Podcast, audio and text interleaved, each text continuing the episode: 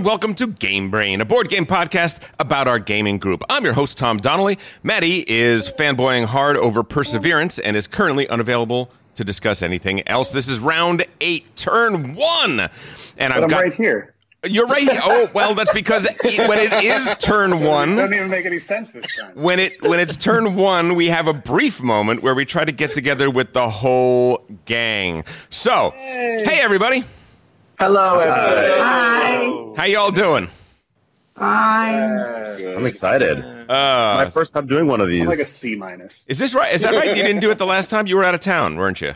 uh, I think, uh, uh, yeah, I, Or I you had a some sort of conflict, and since I, I think I'm the newest, the newest member of this brood, this is my first time getting to be at the big conclave or whatever. Well, Welcome, Ben. welcome. Thank We're The room Welcome. glad to have you here. All right, I'm going to go around the horn. Ask everybody to, to, to give us just the one minute of how they are and what's going on in their lives. Elder, we'll start with you. You're in the upper left on my corner.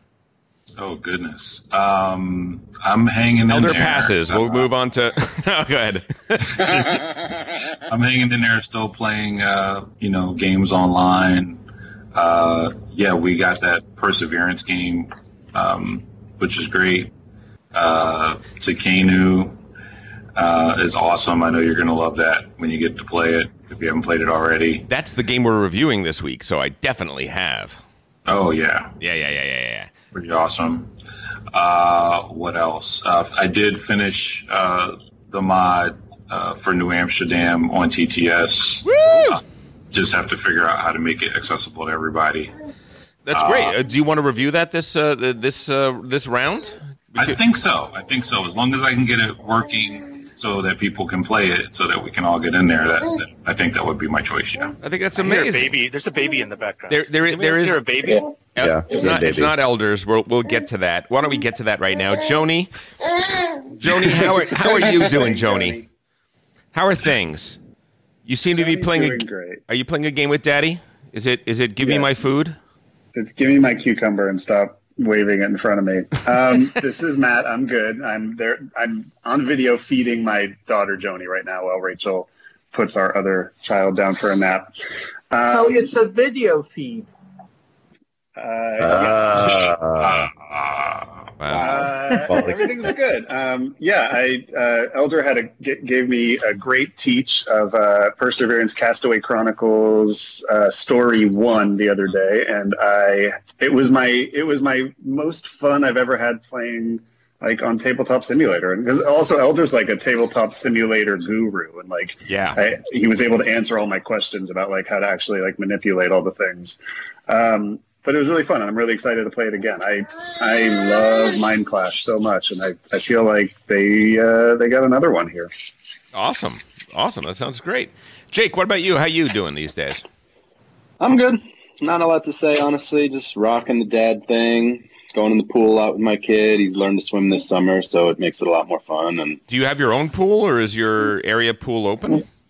It's yeah, it's like a pool for all the different uh, you know houses in our community, and we all share it, and it's open. And we're kind of the only ones that use it because most of the people that live in my little area are all super old. Oh, okay. So yeah, it's like us and one other family who's got a kid, and it's it's been fun. Nice. Yeah, Go Joni. Joni. Go You- Joni. you tell us, Joni. Tell us the truth. What about you, Ben? How you doing these days? Uh, yeah, I have to tell you, I'm I, I'm loving quarantine. I, I love it here. I, I was built for this. This is just like the best. I stay home hate people day. I don't go out. Like I went out. I got a croissant the other day, and that was like the biggest thing I had, I've done in like three months. I love it. Uh, I'm, you know, I, I work from home anyway, so this has not been that much of a transition for me. And I've been really enjoying playing all these online games. Uh, I've been playing with a bunch of you guys. I've been playing with some my other friends. Um, it's been really great to revisit a lot of these a lot of these games. And I think over the past eight we- weeks during this turn, I mean, in the beginning there was a lot of Smartphone Inc. that we were playing, which Mhm. was so much fun. And then recently, just uh, last night, uh, some of us we played The Cost, which is a new game coming out, which is really Ooh, I'm excited for that. really excited to to dive into that some more. It was really cool. Um, and um, and I have to by the way, I have to give a major thanks to Jennifer for introducing me to 18 Chesapeake, which I've been obsessed with. I bought it, and I have now introduced it to about eight other people uh, from my other friends. Uh, some who are Fine, you have other uh, friends. Stop gamers. bragging. I have friends, guys. Okay. That's really what I wanted to say, guys. I have friends, um, but I'm like obsessed with it, and now I've I've taken the pill, and I think I'm I'm now sliding down the 18xx. Awesome, Pass. awesome. We'll get to Jennifer and Trey in a minute, but right now let's go to Paul. Paul, how you doing?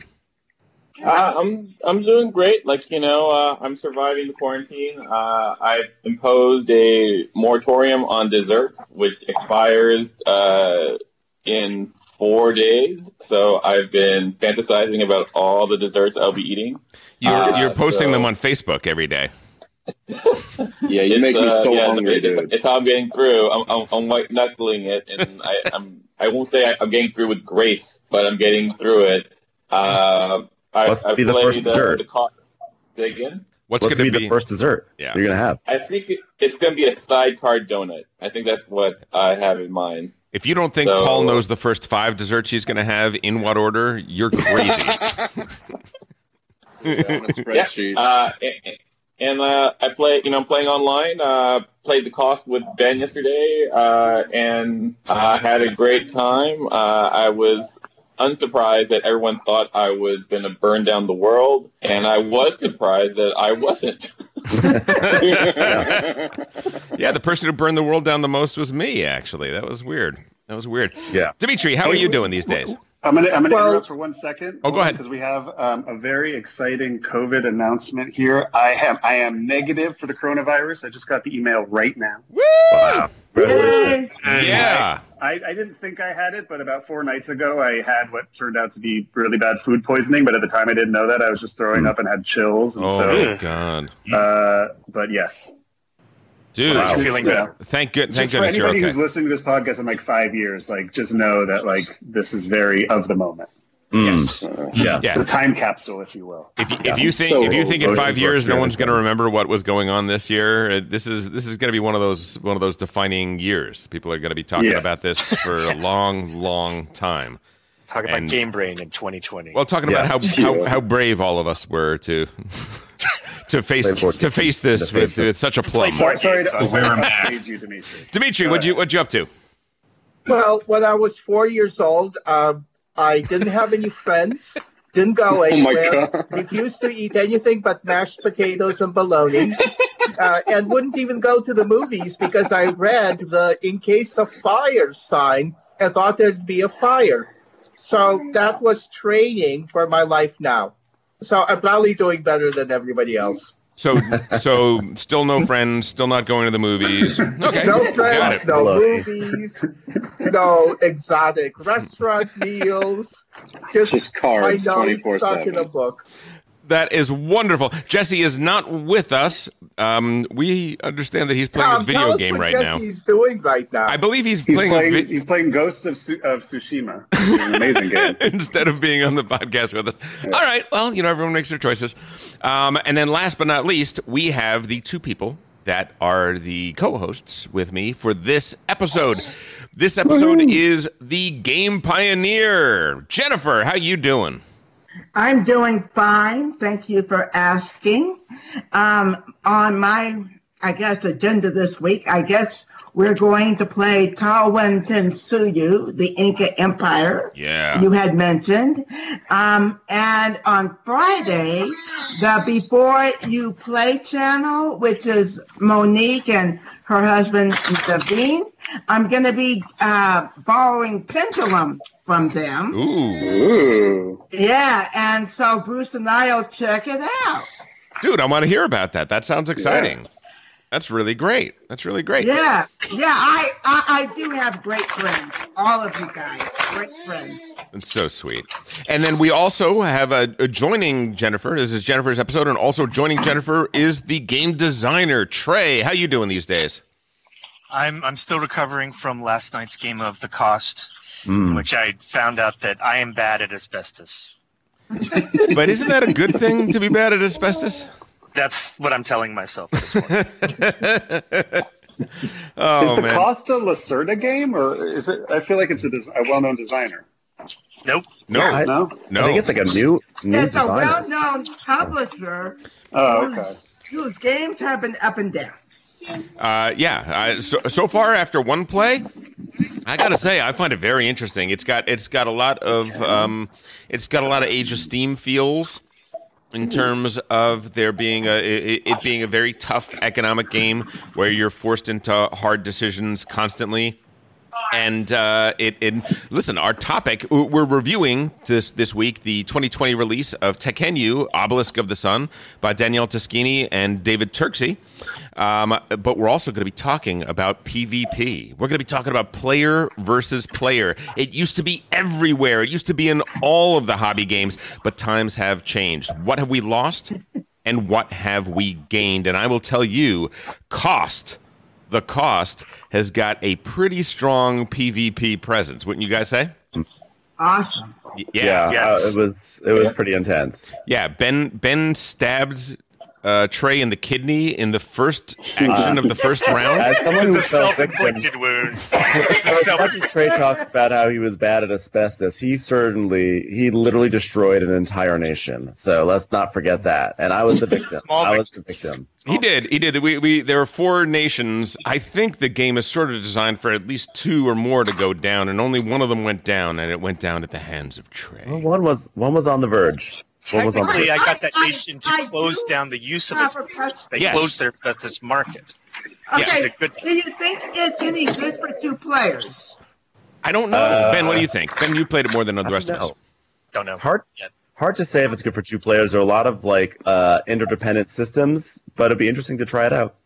Well, listen, everybody. I'm so happy to see everybody alive, everybody well. I'm I'm glad that Where's during the- Alfred? Oh, look at Joni. Um, uh, yeah, Alfred's not on either. I should say that uh, that he he didn't uh, didn't respond in time either. But listen, we have a big big group of uh, game brainers here, so this is this is a pretty good turnout. Um, it's it's always great in these uncertain times to have people sharing stories of the things that they're doing rather than the, the, the loved ones that they've lost. It, it, it's a it's a blessing that we're all still around, still here, and that everybody seems to be safe. Uh, I hope that everybody stays safe, and I look forward to a great round. We don't have a topic for this round. I think until the uh, the pandemic is over, I want everybody to just choose something they want to talk about and not be constrained by by anything else. As you wish is the theme. A- oh, Thought we sorry. agreed. As you wish is the theme. Yes, Prin- Princess Bride, as you Which you wish, shout as you roll down a hill. is the theme, as we know that. Yes. So, bye, guys. It's Bye, inconceivable. bye, Joni. And um, for those listening to the podcast, we're going to be back in just one second with Jennifer and Trey. Thank you so much. You guys. Bye, everybody. you. Bye. Uh, Bye, everyone. Bye bye. Bye. And we're back. We've already sort of said hi to everybody. Should we just get into it? Should we get into this week's game night? I'm ready for Sure. game night. Here we go.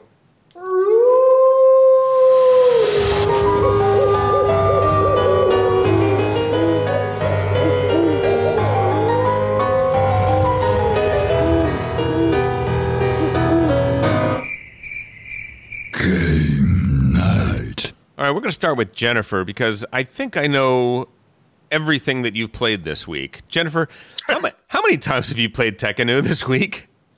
Three. Only three this week? Wait, how many times have you played it all total? Fifteen.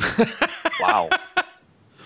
You have played a game that is not even released yet 15 times. That's insane. Did have you played anything else in the in the last week? yes. What are you what have you The done? other game that wasn't re- hasn't been released, Tawantinsuyu, the Inca Empire.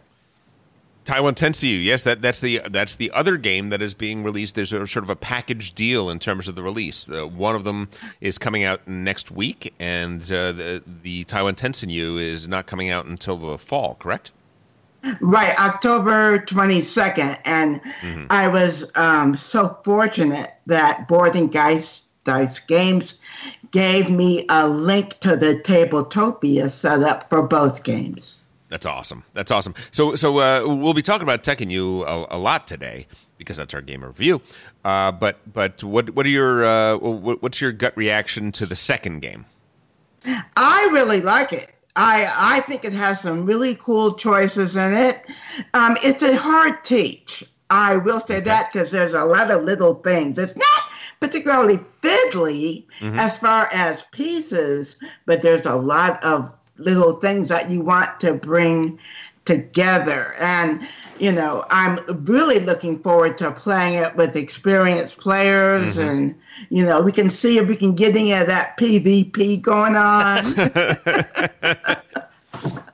All right, all right, that sounds good. I, yeah, there are some games that are hard to teach, but once you understand the game, they're fairly easy to play and understand. It's a, it's an odd thing, right? Usually, hard teach and hard play tend to go Right. hand in hand to some degree, but Right. Well, you know, On Mars does that as well. It's a hard teach, but you get it as soon as you get it. You're like, okay, so over here we do this, over there we do that. Right? I'm I'm going to conservatively say that it wasn't until my fifth play of On Mars that I felt like I got it. Well, some people are slower than others. I, I, I I've definitely been accused of that, and I got I got to cop to I it. think she's she's talking about me. uh, actually, Well, I'm I- the one that skimmed off. I'm the one that skimmed off the Mars atmosphere after that first play at and, I'm sti- and I'm still somewhere between Saturn and Jupiter, Oh and man, not able to turn. Trey, what have you played this Ah. week?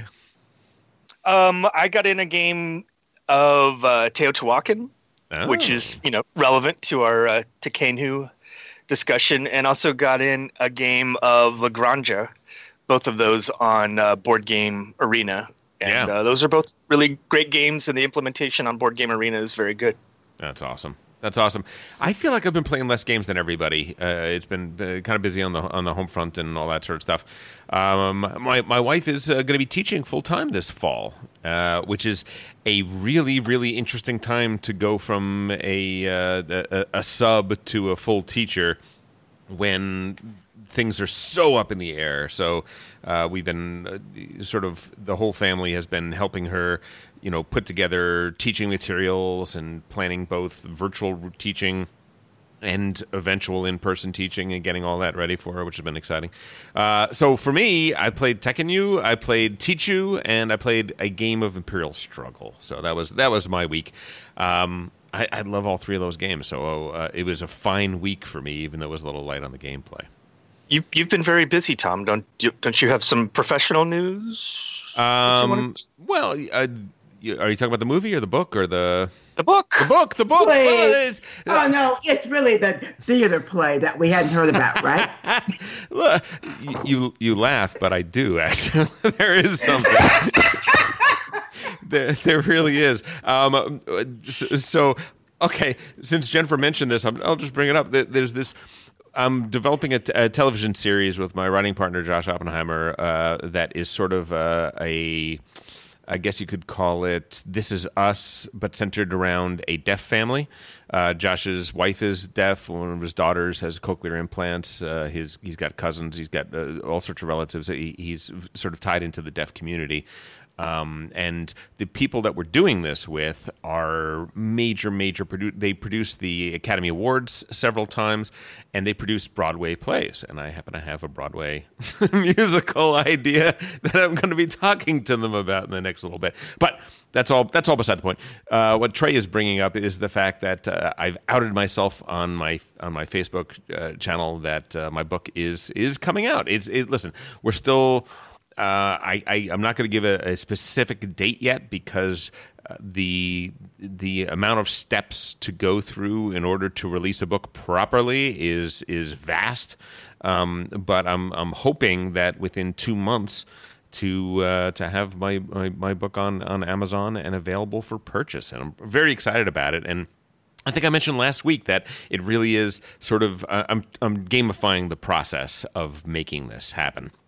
I'm sort of try, uh, I'm using it as a you know I've I've got uh, worker placement, I've got resource management, I've got all, all kinds of, of things going on that I'm trying to that, that I'm trying to uh, to to juggle in order to do this. And I don't know I don't know uh, when I learn a new game. It fires my brain in a really, really strong and profound way, and I get very excited. I'm feeling the same sort of thing about trying to publish a book, which I've never ever done before. I, I'm I'm feeling that same kind of excitement of the new. Ooh, can we try this? And um, I, I don't know. I, I I feel like my gameplay over the years has helped me to tackle new experiences from a place of wonder as opposed to a place of fear, and that feels really good. So there you Well, go. you know, one thing that, particularly for me, Mm-hmm. is that losing isn't that big, of- big of a deal. Yeah, Right? exactly. Yeah, It- yeah. uh, You've it- already hit the uh, family growth spot. yeah, we both have. That's exactly right. Uh, yeah, if the yeah, if this book launch fails, um, I'm out some I'm out some money and some time. That's it, right? I'm I right, can, and then you you always get back up and play the game again, and you play it better the next time, right? Sometimes and and sometimes Uh-huh. and sometimes you're like Paul and Lahav, where you just keep getting worse at it. So you know, Taking the fish. Keep taking the fish. taking the fish. Uh, and if that happens, then at some point I'll say, you know what, maybe publishing is not for me. or, Right. Or, Right. but yeah, but uh, yeah, I'm, I'm, I'm committed. I'm No, no, committed no, to it's this all, as a, uh, it's all good. I, I, I, I wish I could write. That's about all I can say. Hey. But, but unfortunately, I'm too grounded in technical and policy writing to be able to write Ooh. fiction. yeah, that's not that's not a good combo. No. Oh man. Well, we have a we have a lot to get to today because we got uh, because I think we're going to have a, a, a pretty lively conversation about both our topic and about our review. So, what say we get to the news? Here we go. Good evening, Mr. and Mrs. Norfolk, South American, all the ships and clippers at sea. Let's go to press. First up in game news, it would normally be the biggest news of the board gaming year. The Spiel des Jahres has been announced. We have the winners of the award of the year, the Oscars for the board gaming world. Um, the winner of the 2020 Spiel des Jahres is a game called Pictures pictures, ladies and gentlemen. Uh, we did announce it. We did talk about it. I did say that it sounds like a kind of a cute idea. Um, e- essentially, it's not that crazy different from Pictionary. Uh, in that you have 16 images and you're trying to get people to guess which one, which card you're trying to represent. But the things that you have to represent that are shoelaces or wooden blocks or sticks or stones or you know things like that so you're you're taking some very limited artistic resources and trying to convey something more uh, something larger and more complex than that and get people to guess that um, and then, of course, there is the Kennerspiel de Jar, which is something that's more interesting to us since we tend to dip into the heavier side of the pool. Um, it, the people that uh, do Spiel des Jahres, they, they knew for a while that they were mainly servicing the lighter side of the hobby, and they wanted to have a little bit more of a gamer game uh, award. And for that, they did the Kenner Spiel des Jahres, and that award has gone to The Crew. Quest for Planet Nine, which we've uh, we talked about quite a bit on this show. Actually, we've talked about it several times. I played it many, many times. I, I, I like it a lot, but do you guys feel like uh, they've gone too soft? I mean, it seems to me like the Kenner Spiel de Jar is supposed to be the gamer's game, and the crew feels the crew feels soft enough that the crew could have easily been the Spiel de Jar. Right. I mean, I don't pay attention because they, I don't know, they just, they don't, me, me and them don't ever match. I mean, some of their games, like Hare and Tortoise, a long time ago, Yep. or, you know, some of the older, elegant, you know, nice games I enjoyed, but lately, in the last, I mean, I guess ever since Dominion, what they call gamer games, I wouldn't even buy. Right. Yeah. Well, listen, in 96, El Grande was their pick. I mean, uh, Right. one of Yeah. my favorite Yeah. games of all time. Tikal in 99 is a, a pretty deep, pretty interesting game for its era. Alhambra in 2003. So, you know, and in between those, they did things like Ticket to Ride. They did things uh, like um, Niagara and you know Dominion, Dixit. So they always have been able to dip into the lighter sphere, but it feels like they've gone pretty soft. Re- well, maybe not so recently. In 2018, they picked Azul, and I think that's a very fair for the regular Spiel de Jar. I think that's a very decent choice. I think that's Right. a good, solid game. But then last year they picked Just One, which I love. We love that party game. It's fantastic. But really for the Spiel des Jahres, you're going to pick a party game that it, it just doesn't feel quite right. And then to follow it up in 2020 with pictures. And, and listen, I don't even have a problem with, with that so much as when you introduce the Kenner Spiel des Jahres and you want that to be the more serious game and you pick the crew. I Right. the moment they put the crew into that category, I was like, "Oh, the crew is going to win and it should never have been in this category." Right. Yeah, I, Yeah. I had a similar reaction, Tom, which is like these awards have always reflected a, a lighter sensibility, and they seem to be moving even further. And right, like if you're going to make a distinction between these awards, the distinction seems pretty minimal. And so there feels like there's a gap here, right? Of like, what's what's the award? uh, you know, maybe this is opportunity. Like, what's the award that does reflect more of the game brain? You know, mid to mid to heavy Euro sensibility out there. I mean, it, does it exist already, and I just don't know it? But I mean, there, there there's space for that. Oh yeah. Uh, so you're talking about branding opportunity. I gotcha. I hear what you're saying. All right, the game, the the brainies, the, the the brainies. We will look at introducing in 2021. We should totally give out brainies. I think I think we have to. I think we I think we'll do a 2020 brainies at the end of the year or something like that. That's hilarious. I absolutely love it. Um, so moving away from this uh, from from this party game, move string around, get people to guess pictures. Let's let's move to a different side. Let's go to something that's much more up our alley. There is a game called The Cost that uh, some of us are going to be playing tomorrow, actually, which is kind of interesting. Who? It- um, who's going to play it? Yeah. Um, I'm playing it with Ben tomorrow. Is it online? I don't. Yes, I'm. Yes, I'm. I know it's, It's on online Tabletop because I'm not. Yeah, it's on. It's on TTS. So Oh, really? Uh, what time or can I join? I may not be able to join. it though. is a. It is a full table. I got. I grabbed the last spot. So, but but but trust me, we're going to be playing this. We're going to be playing this online a lot because this is a really really interesting game. Uh, Tom, what is what is this game about? uh, well, it's an economic board game, uh, but the No. trick to it, it is. it's about asbestos. Yes, it is. It's about the asbestos board game. It is a game about the asbestos industry. On the cover of the game is a breathing mask. And the idea of the game is that you is that you can employ however many employees in your mines as you want. You can pay as much as you want for safety measures to protect them, but the game does not directly penalize anybody for not doing that it does gradually over time cause big big cause a mushroom cloud of problems down the line as people start dying. But there is no individual penalty or problem with people dying right away. Um, some people have looked at this game and said the horror the horror how can you do a game on this? But the designers have been very particular about it. They, they they've said many many times that they want this to be a, a moral choice game they want this to be a game in which you explore uh, these th- these issues in in a real way, and they use games like uh, what what's the uh, uh, John Company. Um, they use games like a a, a uh, terrible tr- terrible trade, no, infamous traffic, uh, and this guilty land as examples. Archipelago. Well, Archipelago, I'm, I'm not sure. Uh, We're not quite as sure about the morality of Archipelago.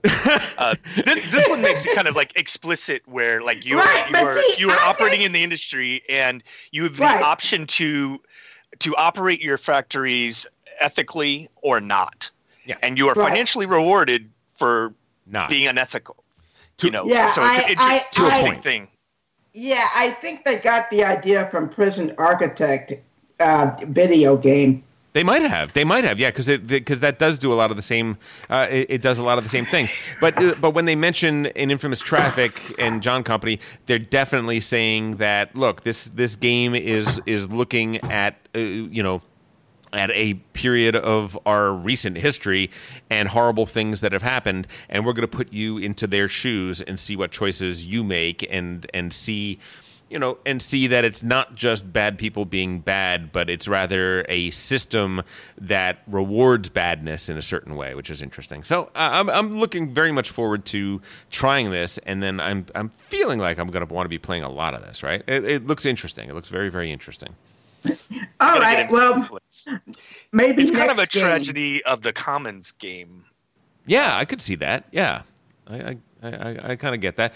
We'll, we'll we'll ch- we'll check it out. I'm gonna I'm gonna play it uh, you know today or tomorrow, and uh, and and then you know hopefully figure out how to play it with everybody. So we'll, we'll get this going. Looking forward to it. Uh, next up, Jordan Draper news. We always like Jordan Draper news. Uh, Kickstarter has only a few days to go. If you listen to this on Monday, it's probably the last day for this. Uh, there is a Kickstarter for his Tokyo series expansions. He's got two brand new expansions. He's got an expansion for Tsukiji Market and an expansion for Tokyo Metro. I wish I could talk about Tsukiji Market, but Jennifer gave me her copy. I held on to it for two months, never even read the rules. I apologize. I, I'm dying to, to, and now that I'm looking at the expansion to it, I'm like, God darn it! I really wish I had had learned that game and and could teach it. I can talk about Tokyo Metro, which I love. The expansion is the Osaka map. It's basically a you know they're doing a uh, Age of Steam, where they have a new map, a tighter map, shorter game, um, may, possibly quite possibly more cutthroat. Um, I, I, I'm definitely going to be getting that, no question about it. Yeah, um, it's on um, both of those. Well, to, I don't know about Metro, Yeah. but Market is on TTS. It's a it's a Jordan Draper blessed and created mod. It's great. So as soon as we can get four people together, I'm in. Well, do we know how to play it yet? Have has somebody? Yeah, I, okay. I watched the heavy cardboard playthrough, okay, good. I'm, I'm so in. I'm comfortable, not beautifully comfortable, but comfortable. Okay, then I'll watch the heavy cardboard playthrough as well, and then we'll play it because I'm I'm dying to play that. And uh, and Osaka Metro expansion, the expansion to Tokyo Metro is on TTS as well. Tabletop Simulator has both of these games. Listen, and and now that I learned this. If you've never played Tokyo Metro, go on Tabletop Simulator and play it. It's a delight. It's a really fun, really interesting game. I highly recommend you check it out. So Uh, Yeah, I, I- I have uh, backed this. You have backed this? I went Yeah. ahead. I backed the whole thing, the all all four games, because I too am a big, huge fan of Tokyo Metro. Um, it looks like this actually ends Wednesday morning at six o'clock Pacific, so people might have a little bit more time than you said. okay. And like my my impression when I saw this on Kickstarter was, you know, there's a lot of people out there in the board game world that go on Kickstarter and they see games with tons of minis, Yeah. and like they have to have it. Yep. Like I am definitely not that person, but I might I might be the person that looks at like unique wooden tokens. Yep. Like that's that's my porn. Yes, yes, yes. And- Tw- twee little wooden tokens that are painted in odd pastel combinations that are just a little. These little aqua swordfish. Did you see these little aqua swordfish? that oh, they're they're doing here. they may be my favorite piece of the year. Yeah, I I had no I had no defenses against it. I have to have the little wooden pieces. and the tiny little perfectly made Jordan Draper boxes that the games all Right. come in, right? They're they're they're they're so adorable. E- They're designed to be something that could come out of a uh, Tokyo. Um, uh, what are the, what are those called? Those uh, vending machines. Because they have everything in vending machines in Tokyo. Like and anything you could possibly imagine comes out of those. These things are the perfect size to go in one of those machines. It's crazy. wow. We are we are fans. We are fans. Um, uh, moving on. This is for Maddie. This is just a, a, it's, it's something that caught my eye. There's a tiny little print and play game called Under Falling Skies uh, that is getting a full on version that's getting made. It is a solo only, super fun, super fast game that's essentially like Space Invaders. Uh, essentially, you're going to roll five dice. Three of them are gray, two of them are white. And you're going to have to place the dice. There are five columns, as it were. When you place a die in one of the columns, a enemy sh- alien ship is going to come down the number of spaces that there are pips on the die. But the number of pips on the die also tell you how many actions or how powerful an action you can do. So you're trying to balance the speed at which the enemy is approaching you with the amount of power you have to defeat them. And uh, one of the tricks is that there are the two white dice. Whenever you place the white die, any unplaced dice you re-roll. So you have two chances to to re-roll uh, in in the game, which uh, which creates a, a fairly interesting decision space to some degree. There are also nine and nine only cards in the game that will affect uh, that'll affect play. I don't think it's much, but it it certainly looks like a, a very interesting, diverting uh, half hour uh, little Space Invaders uh, solo mode game, and you know, I feel like we never we never give Maddie any love, so we should tell him about that. This is checks. It's a Czech Games Edition. Is publishing it right? So Yes, check They- it. Yeah, they're, they they're make good games. They do. Yeah, they're they're they're they're no joke. They make they make some really really good games, and uh, yeah, I I- I don't think I would have brought this up if it wasn't put out by them because they're they're they're a fairly serious publisher and they make some interesting stuff. They make they make good choices in terms of what they pick up. Uh, next up, we talked uh, just last week about Dead Reckoning. It is uh, on Kickstarter, and this is the last week. This is the last week for, for Kickstarter. It is up to almost six hundred thousand dollars from a fifty thousand dollar goal, so it is backed entirely. I also wanted to bring it up because uh, Jennifer and I had been talking quite some time about why do people keep making Caribbean games, and when are they going to stop, and what the heck are they doing? Um, but I pointed out that this particular one is a little different because first of all, it is not set in the in the Caribbean. It is a Caribbean-esque location. There's not there is no Cheating. there it is it is it is but you know Pirates of the Caribbean esque let's call it that right where the, there are there are barely any right there's no there's no history there to get you in trouble. But also let's point out that the cover art by the you know by the amazing Ian O'Toole who did the who, who did the art uh, has a has a black man a black privateer a captain on the cover. There is nobody else on the cover. And uh, you know I thought that was a pretty interesting choice. I thought it was you know I thought that was pretty good. Yeah, I can. I will give them credit for that. Plus, you know, do you know John? John Clair? yes we met we yeah, so Yeah. you know, I mean, truly, I would give him the benefit of a doubt off the top anyway, yeah so I because he is a he is a very smart, a very great guy. yeah I, we think so too we, we really enjoy the uh, This is kind of a successor to Mystic Vale, right? In that this is a card constructor, or what, I don't forget the right, right term here, but this is going to be one of those games where you have the transparent cards where you're putting pieces of it together in order to kind of like build your deck to play the game. right? Yes, yes, yes. Well, what it is is you have a ship, and the ship essentially is a clear sleeve. And then you're going to pick up cards that are uh, crew members, for instance. And the crew members card has two sides.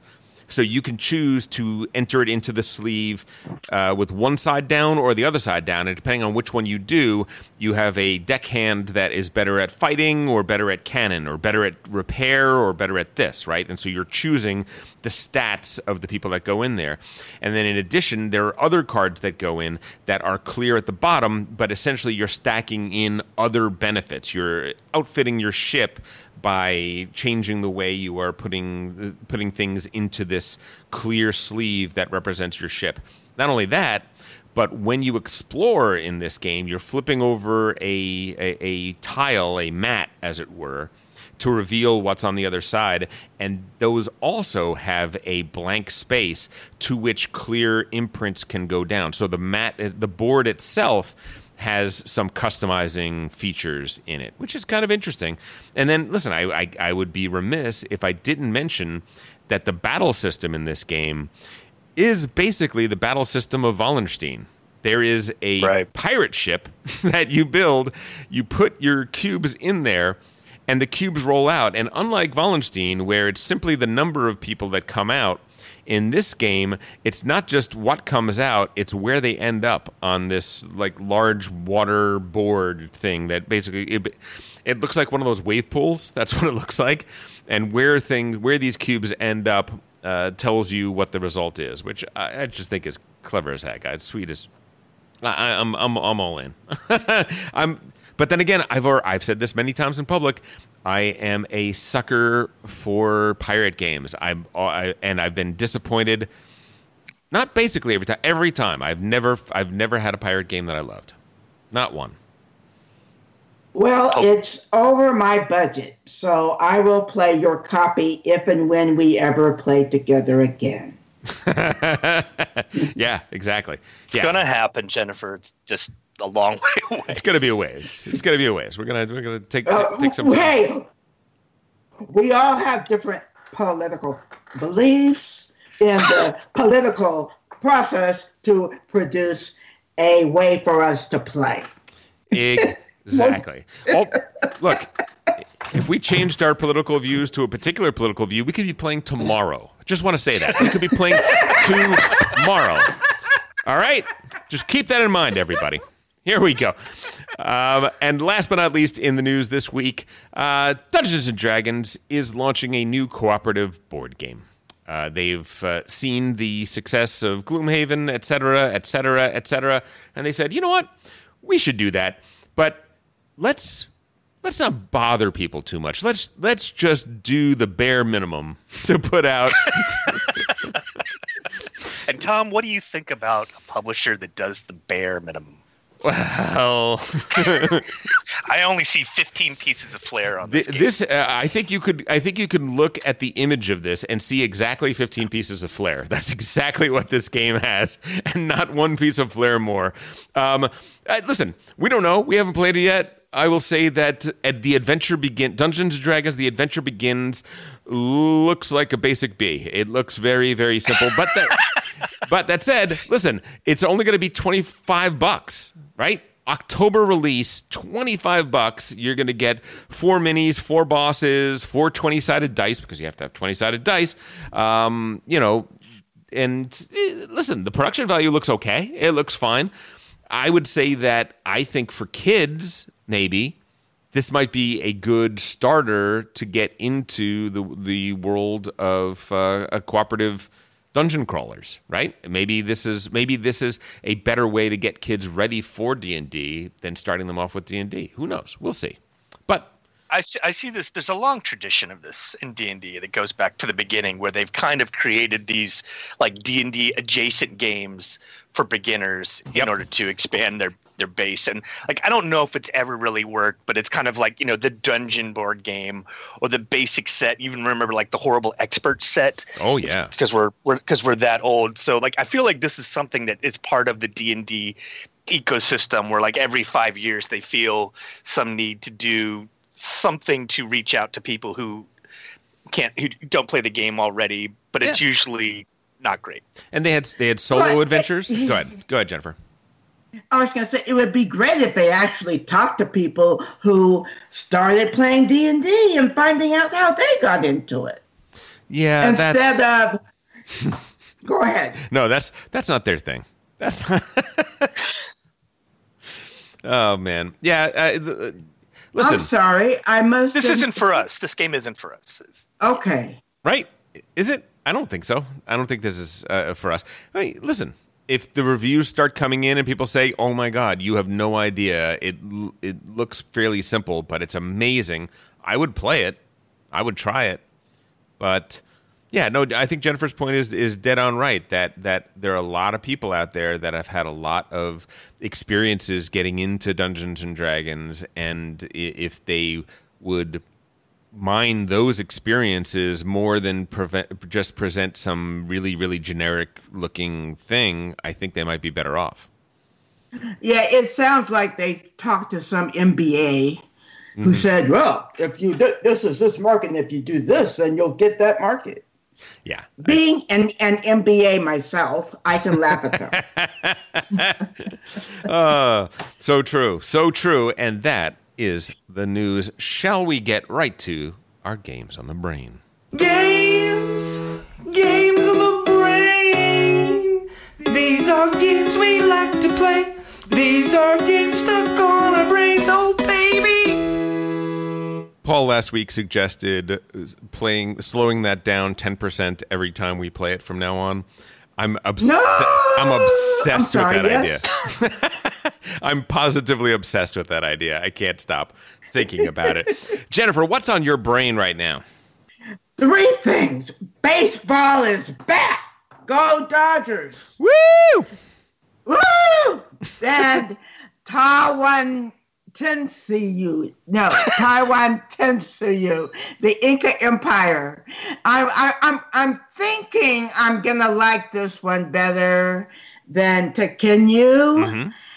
in the long term because it is just it's more interesting and it doesn't have that Tzolk'in flavor that T- has and I've never liked I can't say I never liked Tzolk'in but I I I ended up not liking Tzolk'in because of the the uh, planning requirement and Tekhenu has that but Tawantinsuyu does not and um, I've enjoyed the the I, I've had two half plays and two full plays, and I I greatly enjoyed those.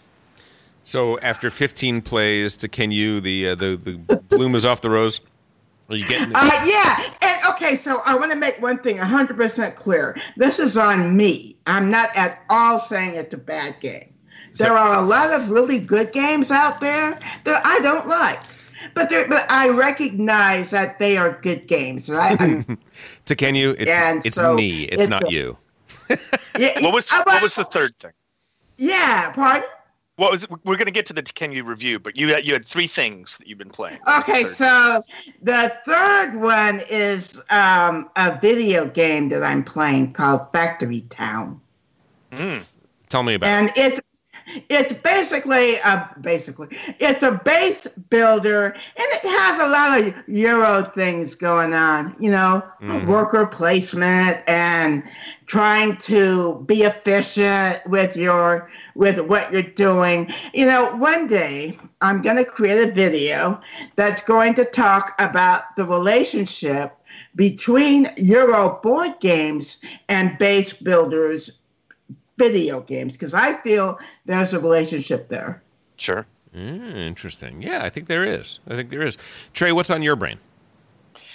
I got to um, play an online LARP called The Lesser Player's Tale. I I GM that with uh, a group of our friends from uh, Chicago. So this is kind of like a new six-player LARP from Jason Morningstar and Liz, Lizzie Stark. Uh, people will know Jason Morningstar best Buy his Fiasco games, and have been doing an online LARP, and that went great.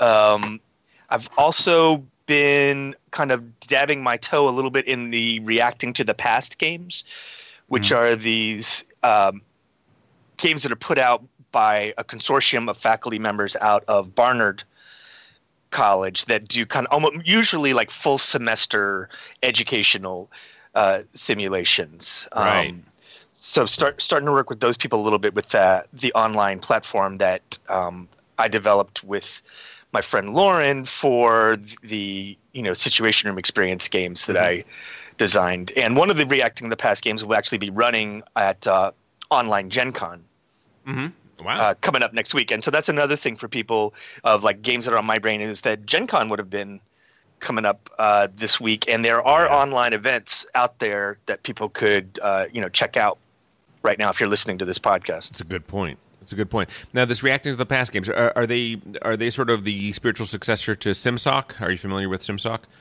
There, were- there were- I am not. Oh, okay.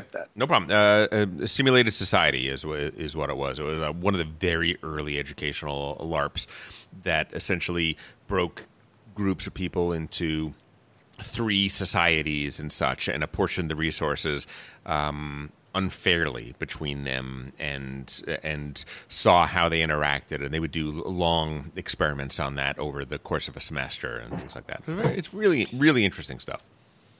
Re- reacting games typically they run a, an entire semester and they will and they're um, they're be, though heavily invested in history and the primary sources underneath, and so Right. students are expected to really engage with these primary sources texts, absorb their uh, you know the ideas from them, and then you know make speeches and debate about these things. So it's it's more academic Yeah. and less game design Right. but and like in the end they they publish a book like you can go and find these games on amazon I'm familiar and, with you know, that, yes. purchase the book um, so that's kind of what they're doing Uh, I would I would have killed to have a history class that that approached history that way back in the day. Oh my god, that would have been amazing. it would have been amazing. I would have loved it.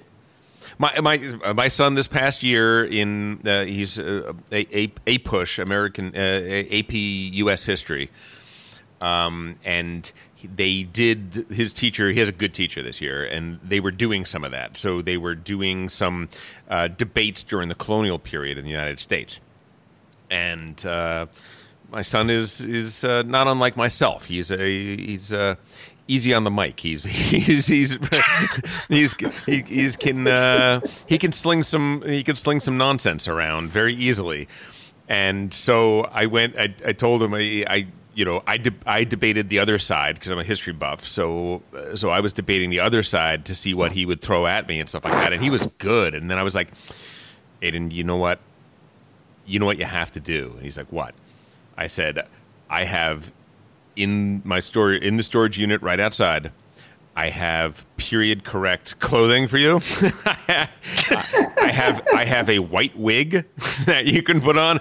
And he's like, I go to a public high school. There's no way I'm doing that. And eventually, I just wore him down. I spent two days wearing him down, and into his backpack, he stuffed a colonial coat and the white wig. And then when he stood up to do his part of the debate, he put them on, and I'm so proud of him. you are so uncool I'm you're the so young lame. dad now I know. I no, You I, should I be ashamed. I'm the I'm the coolest dad, but uh, realize Yeah. that the the actual coolest dad is not a good dad. The actual coolest dad, you know, the dad that that everybody wants to introduce their kids to, that's not a good guy. That's not going to work out. I want to be the cool dad that my kids teenagers need that separation. So they need to have that positive experience of complete embarrassment in front of their uh, you know from from their parents. And I am giving that to my kids in spades. So I think I can be happy to have the dad that, that I had, Tom. Just saying. oh man. And on my brain, eh, yeah, I, I guess I guess every yeah tom I'll- what's on your on your brain I will. Thank you. I, I, I'll give just a little bit of the game of publishing a book that's on my brain at, at any particular point. So here's the new game that I'm trying to figure out. So I got a lot of people that you know having f- people buy your first book generally isn't too much of a problem. I'm going to ask you guys eventually, the, the the listening audience, to buy my first book. That's fantastic, right? But then I found out there's actually a catch to it. You get some really good first sales, but if the people buying your book on Amazon don't normally buy that genre of book, then your hmm. also bots go to heck. Suspish. Yes, they well, Oh. they, no, it, it's it. Yeah, they they go they go kind of crazy. So a, a a romance reader like Jennifer buys the buys the book. Uh, just as an example. Actually, So do I need to go buy some Clive Cussler in advance? No, no, Really, no, no. right? Uh, First of all, not Clive Cussler, but yes. Uh, so, so, so, but there is a thing to it, right? So if if you don't read, so this is a spy thriller, sort of, right? It's uh, you know Lee Child, that world of the, that universe. It's somewhere in that realm. If you don't buy thrillers, and you buy my book and enough people buy my book then the also bots that appeared that appear down there are going to be all over the place and that's going to be a problem because until the, until those get straightened out that's a huge part of advertising because if a lot of the people that buy my book also buy so and so's book, then when people buy so and so's book, I'm going to show up as an also bought for them. And it's free advertising. It's a great way to get more people to read it. So, what I'm figuring out is I'm figuring out that there are some authors out there, there are some thriller author, authors that do things called permafreeze. And And this is that they put the first book in one of their big series, they put it out for free, permanently for free. So what I'm going to have to do is I'm going to have to figure out some ways to get when people say, "Yes, I want to buy your your your first book." No, I don't normally buy thrillers. I'm going to say, "Okay, when you buy my book, here are 3 free books that you can buy from Amazon and I want you to buy those at the same time so my also bots don't get messed up." Does that make sense? You're right. you yes, you're really gaming this. Congratulations. There's a lot. Right, well, but, but that's what you need to do. Uh, just like I'm checking my book list for some reason. Who is the biggest thriller guy? Not Grisham. Um, who is the James- other guy? Let's see, James Patterson. James Patterson. Um, yeah, I now I have bought his books. Would that help? Yeah, that helps. That's great. Yeah, okay. I'm of. I'm of no help to you. Yes. It's all Bernard Cornwell and Michael Connolly. So I, I've been trash. And O'Brien. yeah, well, that's years ago. I own it. You know, like he's not putting out any books. No. All right. Well, that's what's on my brain. We got nothing for the 8x8 challenge. Nobody played anything on our 8x8 challenge this time. But now, Nah. ladies and gentlemen, we are into the top 10 of the Game Brain Top 50. We are doing numbers 10 through number 6. This is super, super exciting. And I'm glad to have Trey on because, Trey, thank you so much for doing the number crunching and uh, uh, doing the finessing of this list into the best list that it could be. This is all thanks to your Excel or Google Sheets uh, expertise. Let's Well, do- it's just a question of like how do when we we put together everybody did their top 20 list and then there is like an open question of like well then how do you combine these things in a way that's meaningful? Sure. And I think what ultimately we did settle on like the most important thing was not was actually like how many times did a game appear on everybody's lists? Yes. Right. Yes. And so that's going to diminish somebody who, for example, might put a certain game at number one that nobody else had on their list at all. I don't know who. Almost certainly like me. that. Jake. Yes.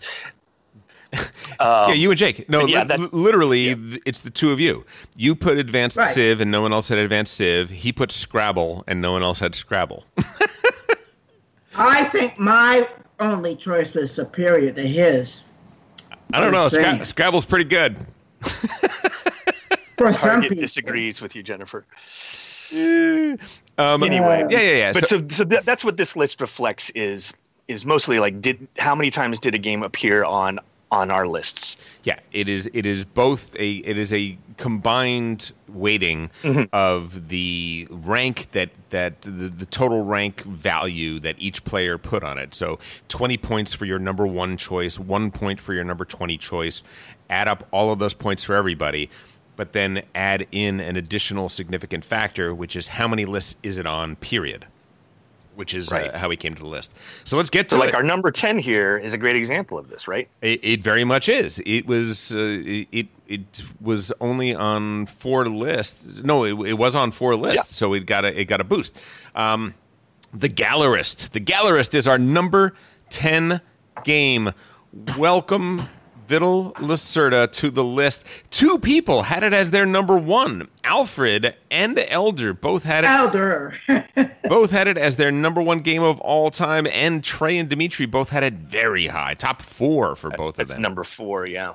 yeah, yeah, yeah, yeah. Which is crazy. Okay, the reason Elder has the Gallerist is because I traded it to him for Trickerion. Ah, you know what? There's no loser in that trade. There's no Right. loser in that trade. It's great. It's great. So the Gallerist is actually an example here of a of a of a game that was hurt by the ranking system here. Because if you were just adding up like points based upon where we had it ranked, this would have been our fifth Six favorite. Yeah. Yeah. No, fifth. You're right. I- yeah, fifth. Yeah. Yeah, yeah, yeah, yeah, yeah. But it is number ten because it was to- totally Only on four lists. totally beloved by some, but not recognized by the rest. Ignored by everyone else. Uh, listen, it was it's in my top forty. I just I'm just not Mm-hmm. absolutely gaga over it. Number nine, Tzolk'in. I'll tell you whose list this isn't on. It's not on Jennifer's list. it's not on mine. It's not on Jennifer's list, but it is on Paul's, Trey's, Tom's, Alfred's, and Jesse's. Paul and Tom had it ranked the highest. So this this benefited very much from being on a lot of lists because nobody had it in their top eight. But a lot of people had it on their uh, on their top twenty list for sure. Uh, Tzolk'in's an amazing game. And, uh, Yeah. Because No. because it's about planning and planning is what it's all about. Right? That's the Well, that's the best thing. Playing Tzolk'in is like going to Disneyland and getting to the front of a line and then leaving the line to go to another line. Well, I mean, you are pulling guys off of uh, off of the discs when you get up to the top of the discs and then putting them on other discs. I guess it kind of is in a certain way. I mean, I guess looking at the game one way, it could look like a very Sisyphusian uh, experience, I guess. But uh, God, I love that game. It's so good. It's so good. I love the wheels. I love the gears. It's such a great mechanism for representing time. That's exactly what I say. I totally agree with that. Totally agree with that. Number eight, Terraforming Mars. Oh, how did it only hit number eight? But it did. Uh, Thank goodness it only hit number eight. Dimitri's third favorite game right there. It's also on Maddie's list, Ben's list, Alfred's list, and Jake's list. Top games of all time. There you go. Number eight, Terraforming Mars. And number seven, this is a game that is probably not on most top 10 lists, but it is on our Game Brain list. Number seven, Tichu. Dimitri's number one game of all time, my number three of game of all time, Jake's number two game of all time, and it's also on lists by Paul and by Jesse. Uh, I, listen, I'll, I'm I'm going to defend this choice to in, until the cows come home. Tichu is an absolute blast. It is the only partner game that we have uh, anywhere on our list. It it is an absolute instant classic, and it's a and it's a classic that can be played by anybody, and it came out of the indie games universe, and I'm very very proud to have it on our list. I'm a gatekeeping bridge player, excuse me. I like bridge. I like bridge too. I like bridge too. I think it's a. I think bridge is a great game. If I didn't have to play with bridge players, I would play bridge all the telling time. and last but not least, number six, number six of all time should be number one of all time, but it's not. It's number six. Age of Steam. Age of Steam is on Paul's top 10 list, Trey's top 10 list, Matt's top 10 list, Tom's top 10 list, Alfred's top 10 list. Nobody has it at number one, but it is well respected and well loved here. Age of Steam. Trey, who designed Age of Steam? Martin Wallace. Martin Wallace. da- it- d- Damn right. That's what happened. That's what happened. And that's all I Right. say Well, about I that. have, oh, no, but wait a minute. I have a question for you, analytic guys. Uh oh. Okay, none of those games I rated. Am I the only person who didn't rate any of those games? Uh, no. Let, uh, let me give. Well, I actually for those Yes. games, yes, you are. But I don't. but of the top ten, you and Elder both only have two picks that are in the top ten list. You have the you have the least number of picks in the top ten list. I think Dimitri has the most picks that are in the top ten list. Dimitri and I do both have eight out There of you go. the ten. There you go. Yeah, Dimitri and you have have, have the most. You're there with seven. There you So- go. A road less traveled. Listen, you're just an out, you're just an outside the box thinker. That's all there is to it. All right, we need that. we need that. Okay, if it's just me, Dimitri, and Trey, we're all picking the same things all the time. It's boring. It's just boring. Wait a second. What do, what do Jennifer and Elder have in common? Hmm. Uh, We're both black. Oh, almo- I j- that's got about it. That's about it. That is that is correct. No, no, Madeira. Madeira. Does I this list even like- represent our guess whitey what? white No, sensibility? no, no. Check this out. Madeira, Lisboa, Ora et Labora. That's what they have in common. Those are their three. Those are those are the three three that they that they share. And by the way, other than Lisboa, hundred percent agreement. Hundred percent agreement. And and I like Lisboa. I just don't love it. Jennifer, you understood me, even if Tom did not. Right. I don't, I don't see color. All right. Uh, so that's that's it. That's that is uh, of our top 50. That's 45 games. Can you figure out what five games are missing? Because if you can, you already know the, uh, the the top five. Maybe not the order, but you can figure out what the top five is. Um, yeah, the, it, I found the top five to be revelatory, to be very very interesting. Uh, what our number one game is, and by how much it is our number one game, was shocking to me. Um, yeah, it's very interesting. We're looking forward to get to that next week. But right now, it Nice, nice tease. Good tease. well, you know, you try, you try. You, you, you don't sell the don't sell the steak, sell the sizzle.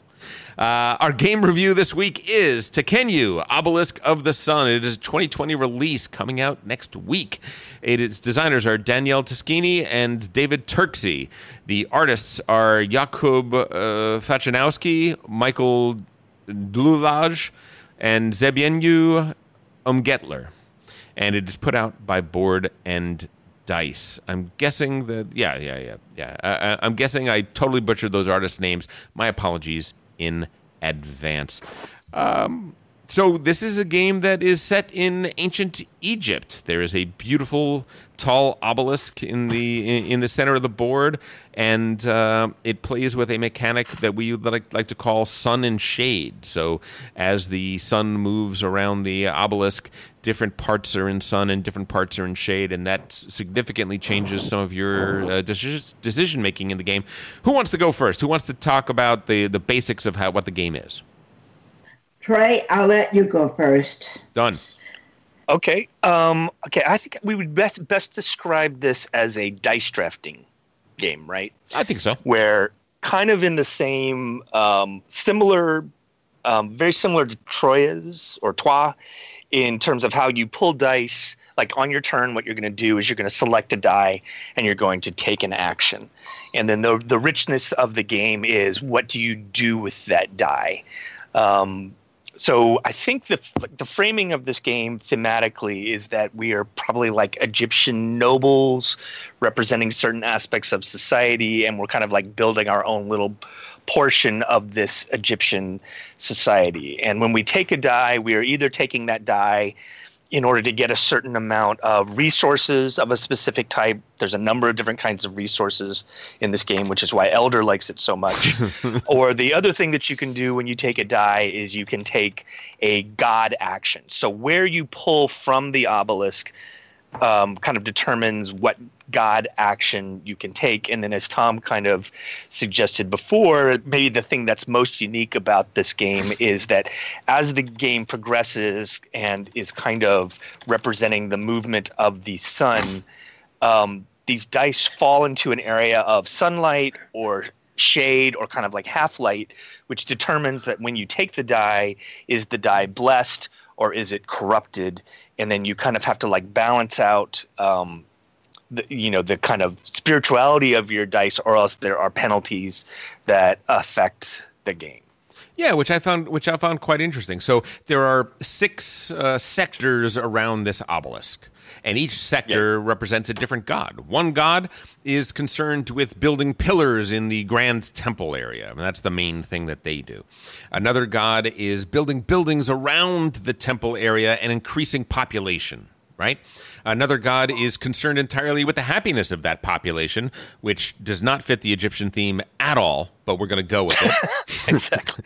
um, there's, there's another god that uh, is is about the improvement of society, and that is represented by cards that exist down at the bottom of the uh, of the board. Some of which are technology cards, which provide a lasting benefit for the rest of the game for you. Some which are have an instant benefit that you can use once and only once, and some which give you an additional end game scoring option. You can have a maximum of three of those cards over the course of the game.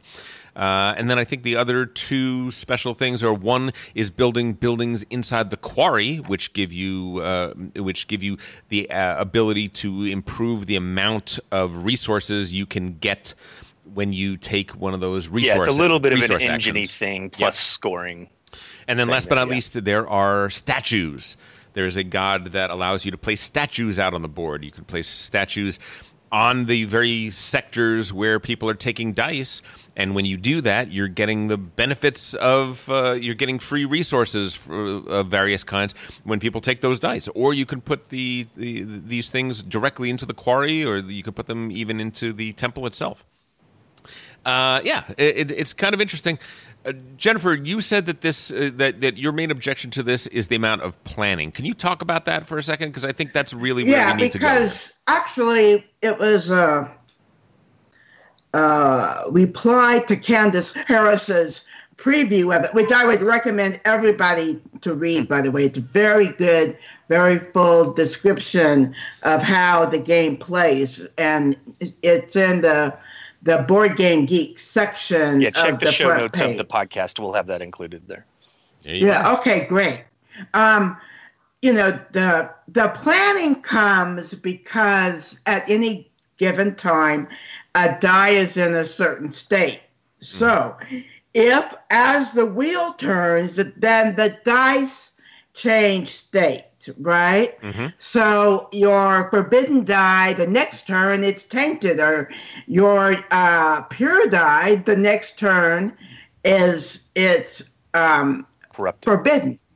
Um, if I recall correctly, the gray dice are never forbidden. Um, yeah, They're always correct, corrupted. correct, and Oh. and they also don't re- correspond to a resource. Right. Yeah. Exactly. Which is important. Um, and so you know you should maybe wait until your the die that you need comes into a more favorable position. Mm-hmm. And so then you're going, well, okay, I'll wait for that die. Oh, well, what's a turn order? I mean, for a lot of people, it's going to be very interesting and very strategic. And for me, I like, and it's just me, like I said, again, mm-hmm. people don't, you know, don't think, oh, she hates it or it's a bad game. It's a great game. I just don't like, I like playing the game that's in front of me. Right. And yeah. Not the game that is ev- this- eventually going to emerge. Right. And so, you know, I don't hate it or anything. And, you know, it may just be too much exposure. You know, 15 times oh, in, Oh, I in mean, a couple I of weeks. feel like a robot now teaching the game. It's like, oh, you do this, and you do this, and you do this, and then you do this, and then you do this, and boom, we're done. Look, you're at the 15 play itch, all right? You're either going to get past that or you're going to or you're going to fold. It's going to be one or the other. So this is the point. What she one of the things I think Jennifer's talking about there is like this is a point salad game. I think that's that's fair. You're getting points from all different areas of the board and the different actions. And part of your understanding of this game is like how do these various god actions of these six things around the board, how do they work with each other? Yeah. And like how you each time you play this game, you might get them to work with each other in different ways. And that can be really interesting. It can also be completely overwhelming when you're first uh, learning this game. And I think also, if I'm understanding Jennifer correctly, that interaction is going to be pleasurable to some people, and it's going to be annoying to others because it's it it doesn't always feel completely straightforward how the different um, aspects of this game actually work with each other. Yeah, yeah, yeah, yeah. So, yeah, when you are going, when it's your turn to go, you are going to choose a die and you're going to pull it over to your board. But it's not simply look at which sector you want to pull a die from and pull the die. If it was just that, then hey, no big deal. This is a pretty standard game. But the dice have different numbers on them. The dice are different colors. The dice are either in the in, in the clean side, in the uh, what what is the word for it, Jennifer? Blessed. Blessed side Uh, it's pure. pure, the pure side or the tainted side, right? Well, here's the thing you take these dice and you put them onto a scale on your board. And if you have an imbalance between tainted and pure, at the end of that round, at the end of every four dice that you've drawn, you're going to add up the values on each side of that scale. The person closest to zero is going to be the new start player. Right, right, and it's that part is interesting, and it's one of you know, it's a situation, particularly if you can put it on the pure side, you can say, well, I'm not going to play for play order this time. So I'm just going to be plus 11 pure, right? Yeah. Right. You know, that's fine. Or even maybe eating some victory points and being minus two or whatever. But it is, it is, um, what am I trying to say? I'm sorry. No, no, no. It, it is a factor. Yeah. And it's one of the few reasons why it's good to go last in the game. Mm-hmm. Um, because at that last time, you sometimes can control, you know, am I going to go first, second, third, or fourth next time? Correct. Correct. Yeah, and the interesting thing is is that if you end up with more pure dice points than you do tainted pure tainted dice points, you're you may go late in the turn order, but there's no other penalty. But if you have more taint, there are actual negative victory points that are uh, uh, that are accruing for you. You're negative one, negative two, negative three victory points Right, that right. can that can pile up, which is yet another which is yet another calculation that you have to take into account. It's it's uh, uh, very very interesting.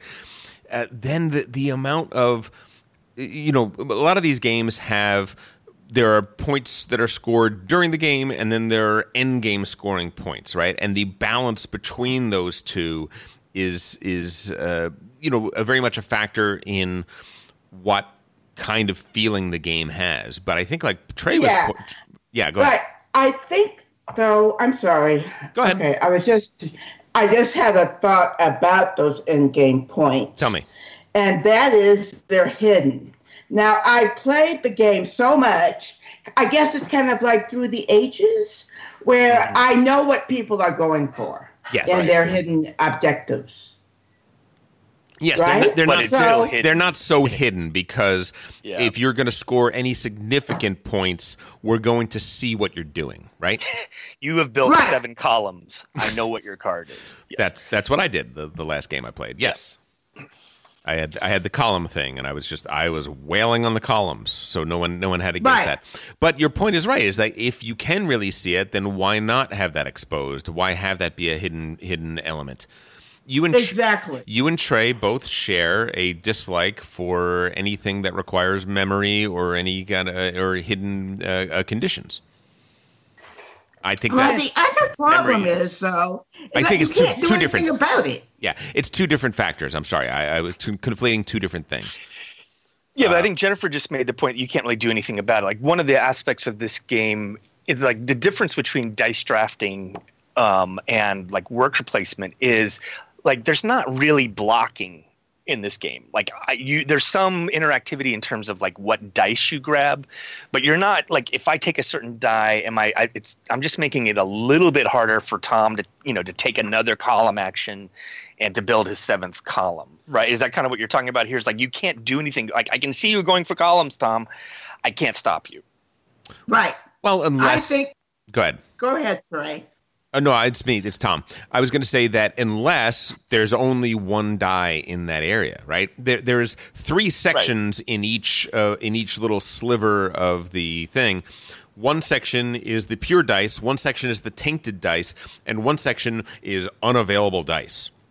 These are dice that are just you can't take them for anything. There's only one way to take them, which is doing an Osiris action. And an Osiris action essentially is burn Anubis. Burn uh, Anubis, yes, beg your pardon, uh, Anubis, where you burn your your scribes, your most valuable things. Scribes are used to change dice, so they're tremendously great to have.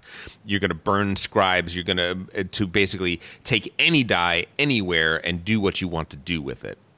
It's it's one of those things that um, I, I think that ideal play you're never going to do that but it's good to have the resources necessary to do that if you have a monster turn and it you could be denied it right Yeah, yeah, because I think that in fact, because there's no passing in the game, Mm-hmm. I don't know if you guys realize that, but there is no action. There is no time in the game when you can just say, I'm not going to take an action. That's you true. must take an action. and you must take it And fully right Pardon? And you must take it fully. You must do the, the whatever the whatever action you choose. You have to do what it does. Uh, yeah, I'm not sure about the card action though. You might be able to take fewer cards. Oh, okay. I'm not sure. Okay. We can ask about that, right? Yeah, yeah, yeah. But yeah, because of that, you've got to have some other ways to do stuff, yes. right? Yes. And uh, the Anubis action is a way to do stuff. Yeah, it's a rule break. So go ahead. No, it's a rule break. so you're gonna like I think you you you're gonna you know exactly in this game you have 16 actions. You're gonna take 16 turns in this game, and kind of the way they structure that is um, is interesting. And like you said before, Jennifer, like maybe part of what is not fun for you is the planning in this because you very much in this game are going to get to a certain point where you're like, I have five actions left in my game. Like, what are the things I need to do in order to stick my landing in terms of scoring? And like that, that can make for a very interesting game, or it can just be annoying and and and frustrating. One of the things Tom just talked about, like we, he was calling uh, it an Osiris action, and I corrected him that it's a, an Anubis action. I talked to Ben a little bit, who who played this game, and um, he was pointing out that like this was a source of frustration for him, where like in a sense the theme of the game, in a sense, kind of got in the way of understanding how all these different pieces work together because like they've themed all these different things as god actions which we're going to call this an osiris action or an Anubis action or a bast action or something like that which actually is just like this layer of that keeps things from necessarily being understood like he was saying like what i really wanted to do here is i need to take a temple action because i'm building a column in the temple. But that's like technically that's an osiris action i Yes. think i'm probably getting getting it wrong there. But um, that was a, a level of, of frustration for him is you know both like there's a lot of iconography you've got to learn here and then you've got this layer of kind of like egyptian names which don't actually describe what the thing is. Like as opposed to like when you if you're playing agricola and you're plowing fields like that's a plowing fields action. It's not a Versthermerstat action you know or something. There's not that extra layer of, of german something something there That's a good point. um, Yeah, that yeah, was yeah. a source of and so to, to me like this game in the in the canon of the of these designers there's aspects of this that feel a little more trismegistus to me Hmm. and less teotihuacan because there it has that kind of here's a bunch of different things you can do that are pretty removed from necessarily like a logical oh i'm plowing fields i'm getting corn i'm feeding my people like there's some of that stuff here but it's pretty obscured and it feels like the theme is pretty pasted on here it's it, there's a lot of it but it's not it's not especially understandable Yeah. you're just you're doing things and you're scoring points I'd like to say that. that oh, so here's what I, I like about the game: Trismegistus, I did not care for, and part of it was that the um, the theme made the game hard to understand. In that sense, this is similar, right? In that sense, Right. the the god action should just be renamed. Right, the the the the god that ups your Yeah. happiness, the the god that ups your happiness, it should not be named after god. It should be the festival action. You're creating a festival to you know to to get your people happy, right? or you're taking a happiness action like that's what everyone's going to call it when they're playing the game it's like i'm taking the happiness action Sure. right I, I, I Yeah. guess I guess what I'm doing is I'm giving it just a Yeah. tiny bit of theme to, but but not a theme that doesn't mean anything to anybody, right? Uh, but Trismegistus, my main complaint is that it was multiplayer solitaire. That that there was very so little interaction between players. I I feel like with the dice in this game.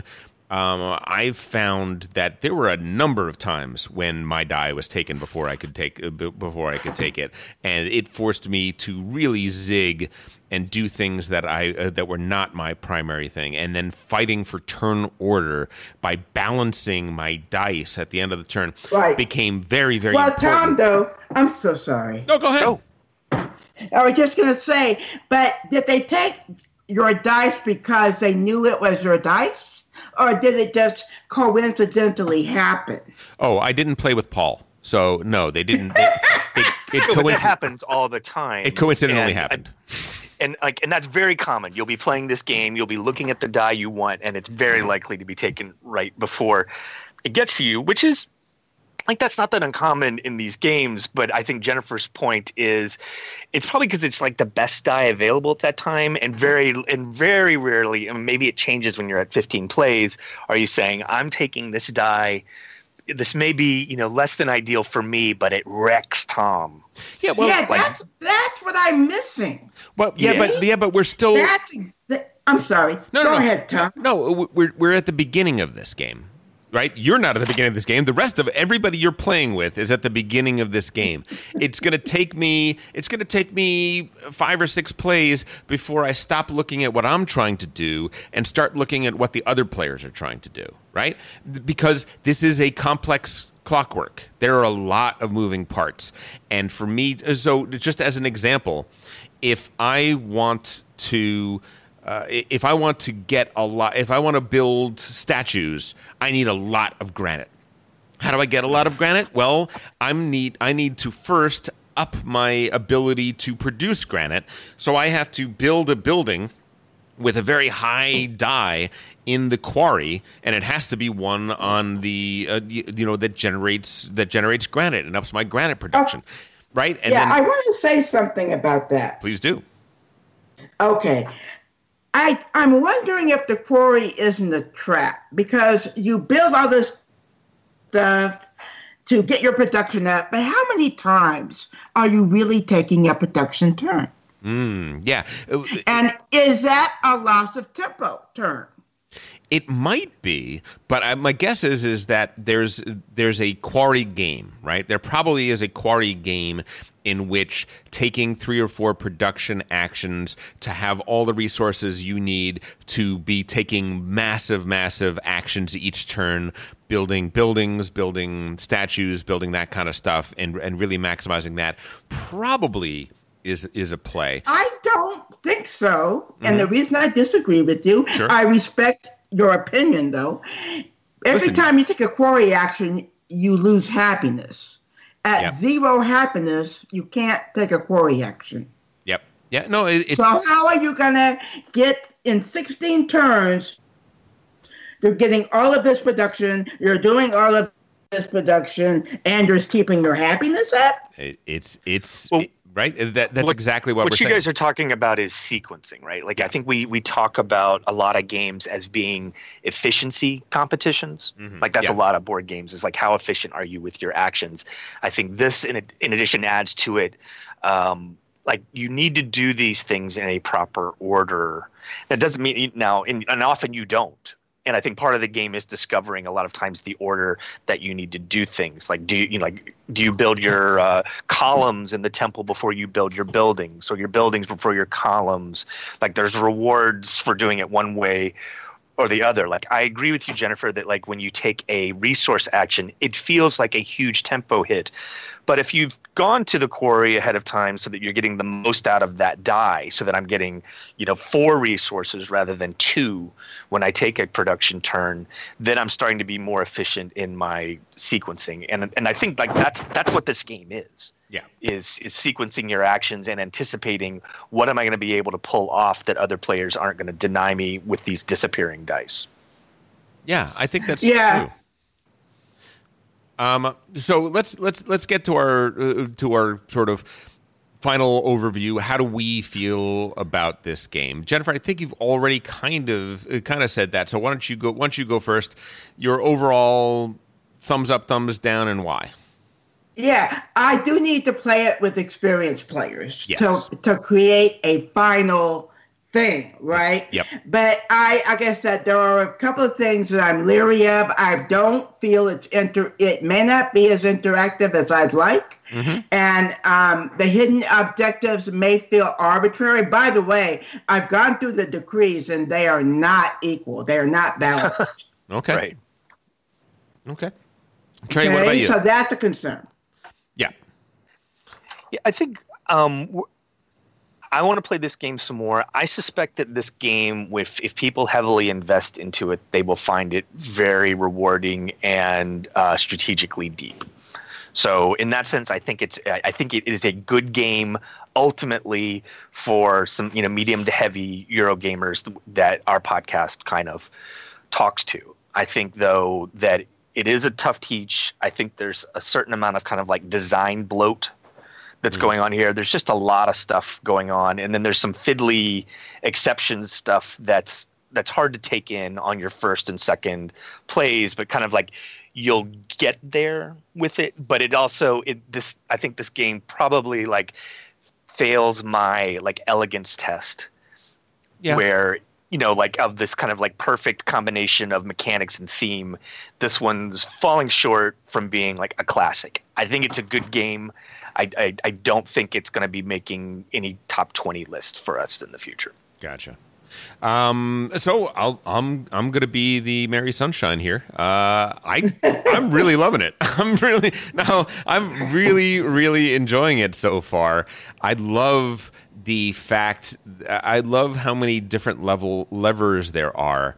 And so, for instance, I'm looking at these cards and I realize, okay, I'm currently losing the game. Trey is having a much better game than I than, than I am right now.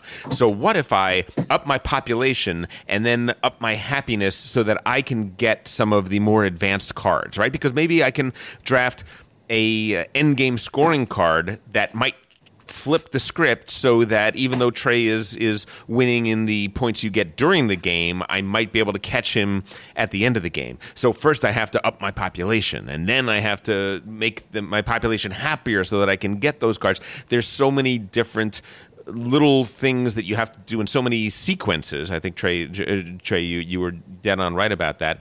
That give you that option. I think what Jennifer just said about the quarry maybe being a trap is kind of blowing my mind because. Eh, eh, because I was thinking, I was thinking next time I'm going heavy quarry. I think that's the way to go. right. So there's it, right. I want to watch it. I want to be there. Yeah, yeah, yeah, yeah, yeah. I, I because I, I, I feel like you know from the last play, I'm looking at it. I'm thinking, I think I might be able to do that.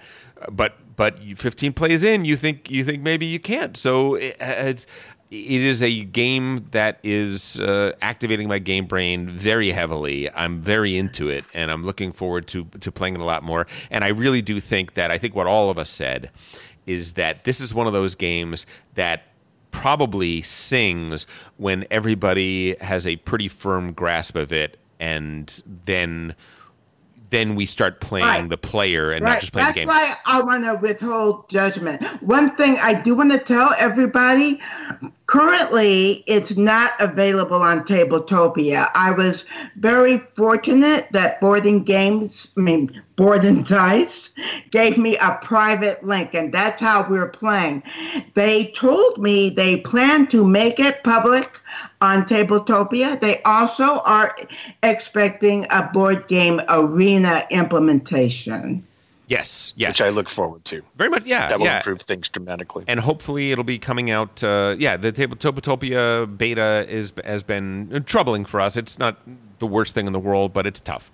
Um, yeah, it is coming out this week, ladies and gentlemen. Uh, if what if it sounds interesting to you, uh, I suggest that you, you you seek it out. I'm really quite blown away by it, and uh, I'm I'm way into it. But uh, the my other two co-hosts uh, have have criticisms and concerns. Please weigh those in there as well. That is Tekhenu, Obelisk of the Sun, coming out next week. Now, let's uh, let's get a little violence. Let's get a little confrontational. Let's, let's talk. Not violent. I'm non-violent. I follow Dr. Martin Luther King. Well, not in games. You don't. Player. You know, you're just being pedantic. player versus player in gaming, old school versus new school. Jennifer, t- tell us, tell us, tell us what brought this topic to to mind. Okay, there's a couple of things. You know, um, as you people may know, I was one of the team members that um, co designed Advanced Civilization, which then got turned into um, Mega Civilization, which is now Western Empires.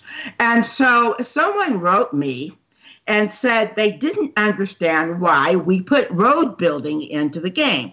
Road building is a way where you can take your armies and take down another player's cities.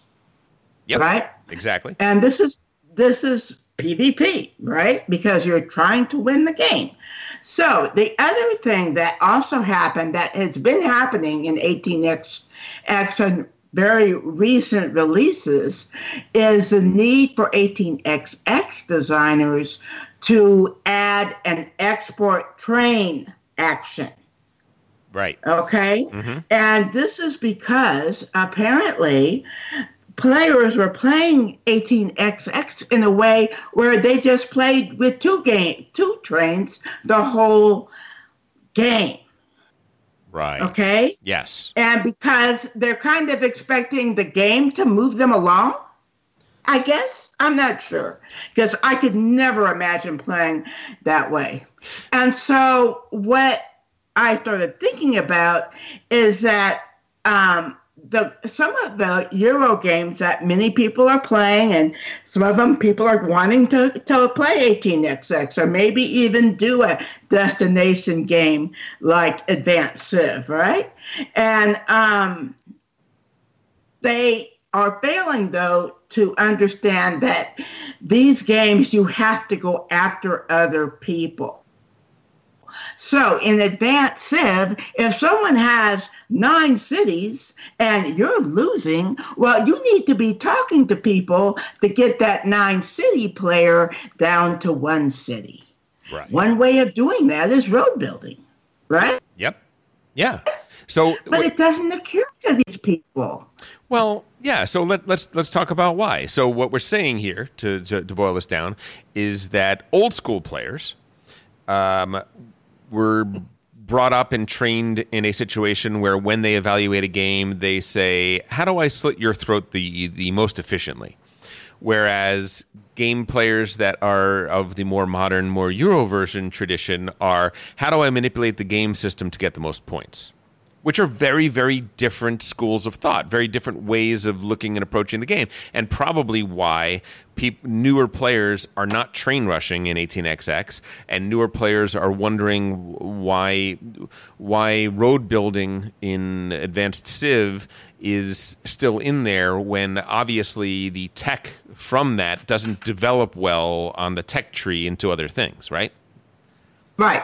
both of those both of those schools of thought are are more what is the game letting me do as opposed to you know let's because let's face it when you are explained 18xx um, if you just read the rules it's not the game doesn't point you to here's how you destroy somebody by by rushing trains right it doesn't say that it is it, it is it is actually something that it's sort of an unspoken thing. So that so that's that, that's kind of an interesting point. Whereas in Euro games, for the most part, they th- when there is player versus player conflict, they have a whole section on it and they explain what it is and why it is and how it works and all that sort of stuff. So yeah, so have we what i don't want this to be is i don't want this to be kids these days they're so wimpy they're you know they're you know none of them know how to take a punch Hey, I'm the Afro Euro Queen. Yes, so, you are. You know, I'm right there. so uh trey as the as, as the game designer in in our group what what have we wh- what are the advantages of having less of that nowadays Well, I mean, I think w- the games we're describing are kind of like, I- as you put it, old school games, and it's it's it's that they it's not also that they permit conflict. It's almost like they require it. Yes. Like these, you're not really playing 18xx unless you're unless part of what's at risk is that you can wreck somebody's stock situation or you know dump a company on on on somebody on somebody else. Like these these are um, these are older games, um, and we're seeing sometimes players that never played those games that are playing more modern games. When they go and move into these older things, they almost don't know how to play them.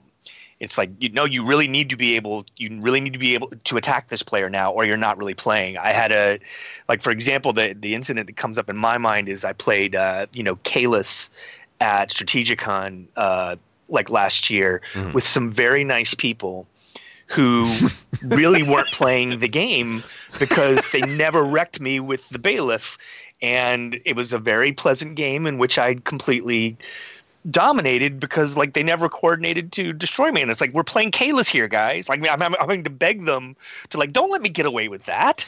Whereas you should absolutely be destroying me here. And like no we just want a friendly game. And like okay we should not be playing Caylus then. Can I can I can I can I give the corollary to this? Because the corollary is hilarious. So um, I played the game with uh, a friend of the pod, Mark Now, and and that crew, which is the Peter Akemann, Chuck Tolman. Uh, these are these are the found the old school crew so, Yeah, some of the founders of the video game company Treyarch, actually, the geniuses. These guys are are, are brilliant uh, uh, game designers. And they are old school gamers. We play Republic of Rome together, which we call the bickering simulator. That's all we call it. We play we played Advanced Civ together. We played all of these games. We are old school gamers. We got Caylus out. I taught people Caylus and we broke the game. Literally, everybody paid the maximum to move the to move the provost back every single time. We generated so few resources that so few buildings were were created. It was. I was dying. La- I was laughing but that so might hard. be the ideal implementation of Caylus. Like that might be Caylus at its ultimate form is this race to the bottom in which, you know, no no one gets anything of what they want. Well, you know, Like, you know, there's a reason. There's a reason the croc the croc designation goes to Chuck Tolman um, among other people. It it wasn't purely ideal play. It was pure. It was Oh, ideal play combined with uh, with. Uh, you you take my eye, I take your arm. It was it was one of those things where it felt like the Hatfields and the McCoys playing a game where if I've done anything to you, I will you know you will pay it back to me tenfold before the game is over, and that became the entire goal of the game. So, but, is that a to better? get back to your original Yes. question though Go like ahead. there are good reasons that um we, we kind of like games aren't designed this way anymore. Those games were very long, and combined with that, a lot of times like they could have player elimination, or worse, you would not be eliminated, but you would be like in a position where you were had no chance of winning from very early on, and you were stuck for another seven hours. Um, and so, you know, modern games want to avoid that. They want a shorter experience that's that's more pleasant, more fun. Um, and so, I think what's interesting is like where we're looking at games that are trying to somewhat bridge this gap, where they want to preserve something that's fun and exciting about conflict or PvP. Um, in games, but they want to kind of smooth off the edges and put it in a more, you know, Euro game friendly context.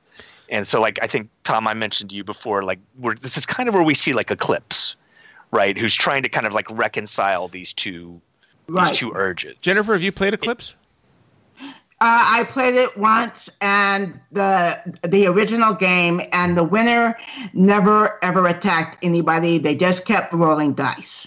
Who who were you playing with? That's horrible. Um, a group I don't play with anymore.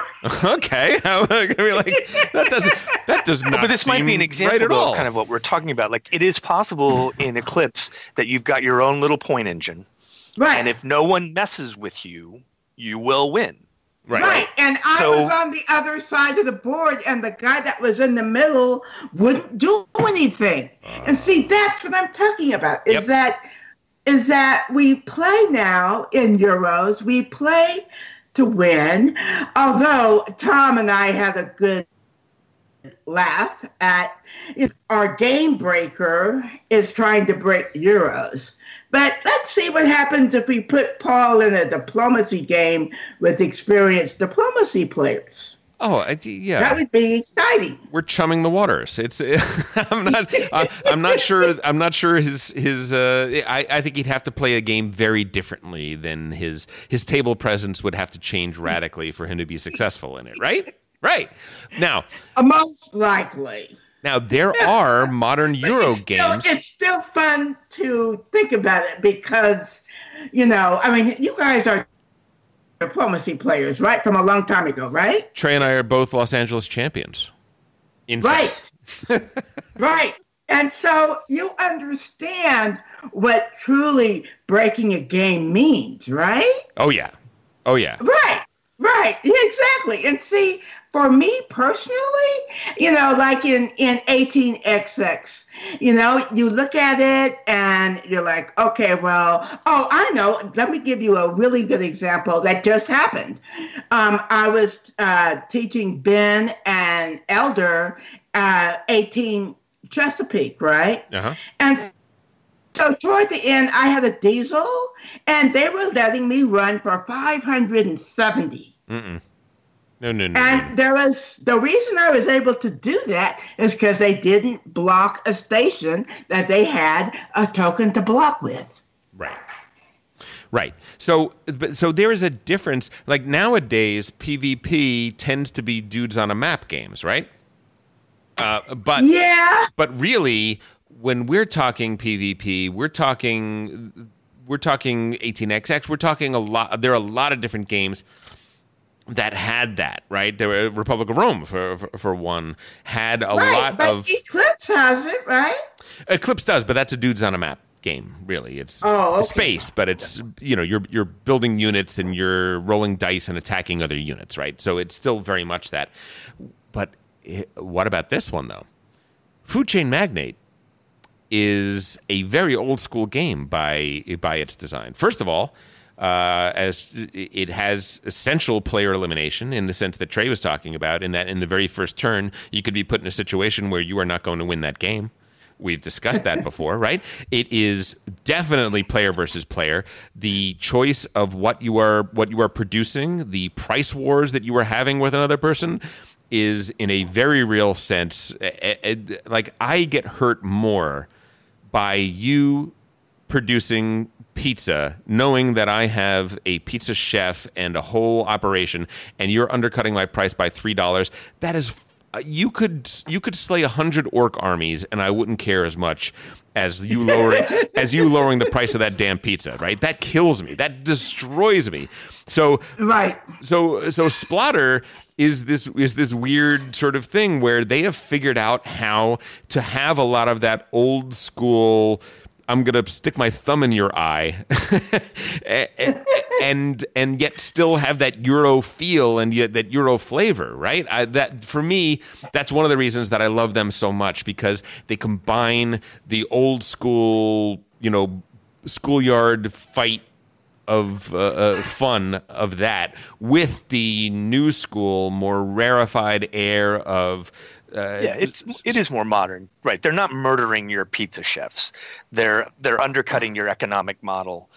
Um, the the thing I think we're we're getting at in some of these games is like we're looking at modern players, and they they just have they have a different sensibility. And if it, like we like a lot of these things in games, and in a sense, like if you're going to do a game like this now, you almost have to like create a permission structure for people to get aggressive mm-hmm. with, Right. with each other and this and this Yeah. isn't isn't happening and i and like people need to understand when they play food chain magnate that like no no no guys this is a knife fight this is an economic knife fight so like eh, you need to have that in your head because if you think you're just going to do your little economic engine and you're going to get paid $10 on your pizzas you were wrong like you're, you're never going to sell those pizzas in this At game you least need to not understand that. playing with us.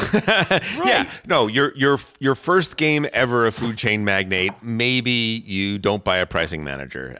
Every game after that, you are. It is a it is a race to the bottom. Well, Tom, you remember you you you Ben and I uh, trotted out uh, roads and boats a couple of months ago, yes. and we, and that's an old school game. That's an older school game. But like we started playing that, and if you remember, like we ended up kind of like having a conversation while we were playing it, where we started the game and like you're building your little buildings and you're moving this and you're collecting resources, and like I made an aggressive move to you against you really early on in the game. Right. And the question was like, "Oh, is that the game we're playing?"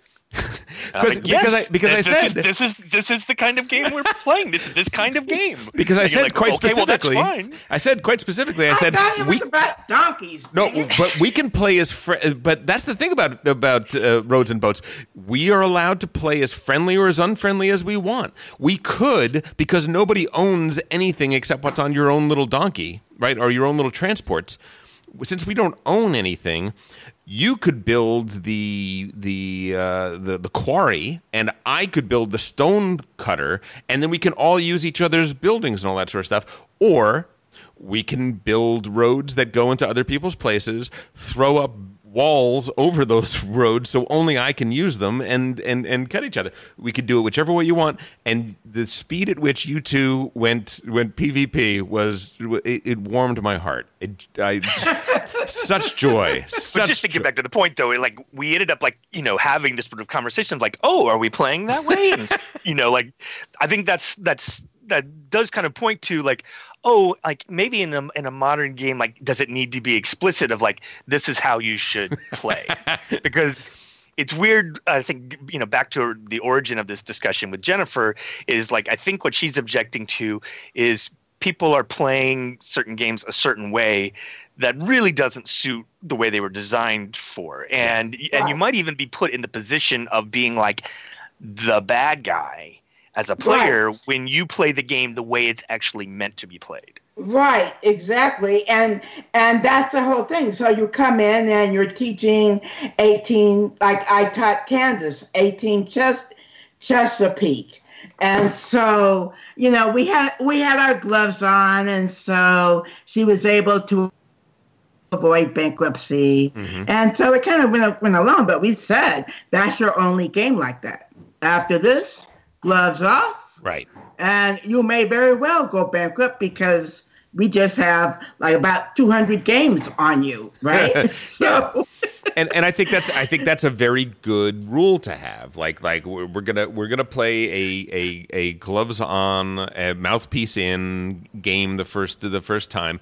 We're gonna show you what's possible so that you're you're ready. But know that the second time you play, it's probably going to get a little bloody because even though you understand things, it takes a while for that to take root and and and for you to become competent at the blood sport that you are now entering. Right? Uh, well yeah the the other thing that's good though is that you show i show her it's a competitive game even though we did have our gloves on but we still train rushed for example Right. which is why she had to sell stock to buy a train right. okay Right. and so she can see oh, okay so this is how this game really is to be played Right. you know Yeah, yeah, yeah. Uh, totally. Uh, for me, I think the, the the takeaway I have from this discussion is that what has sort of happened to a large extent, not not to an entire extent, but to a large extent, is we have gone from being people that sit down to play a game and play against players to being a group of people that sit down around a table and play against the game.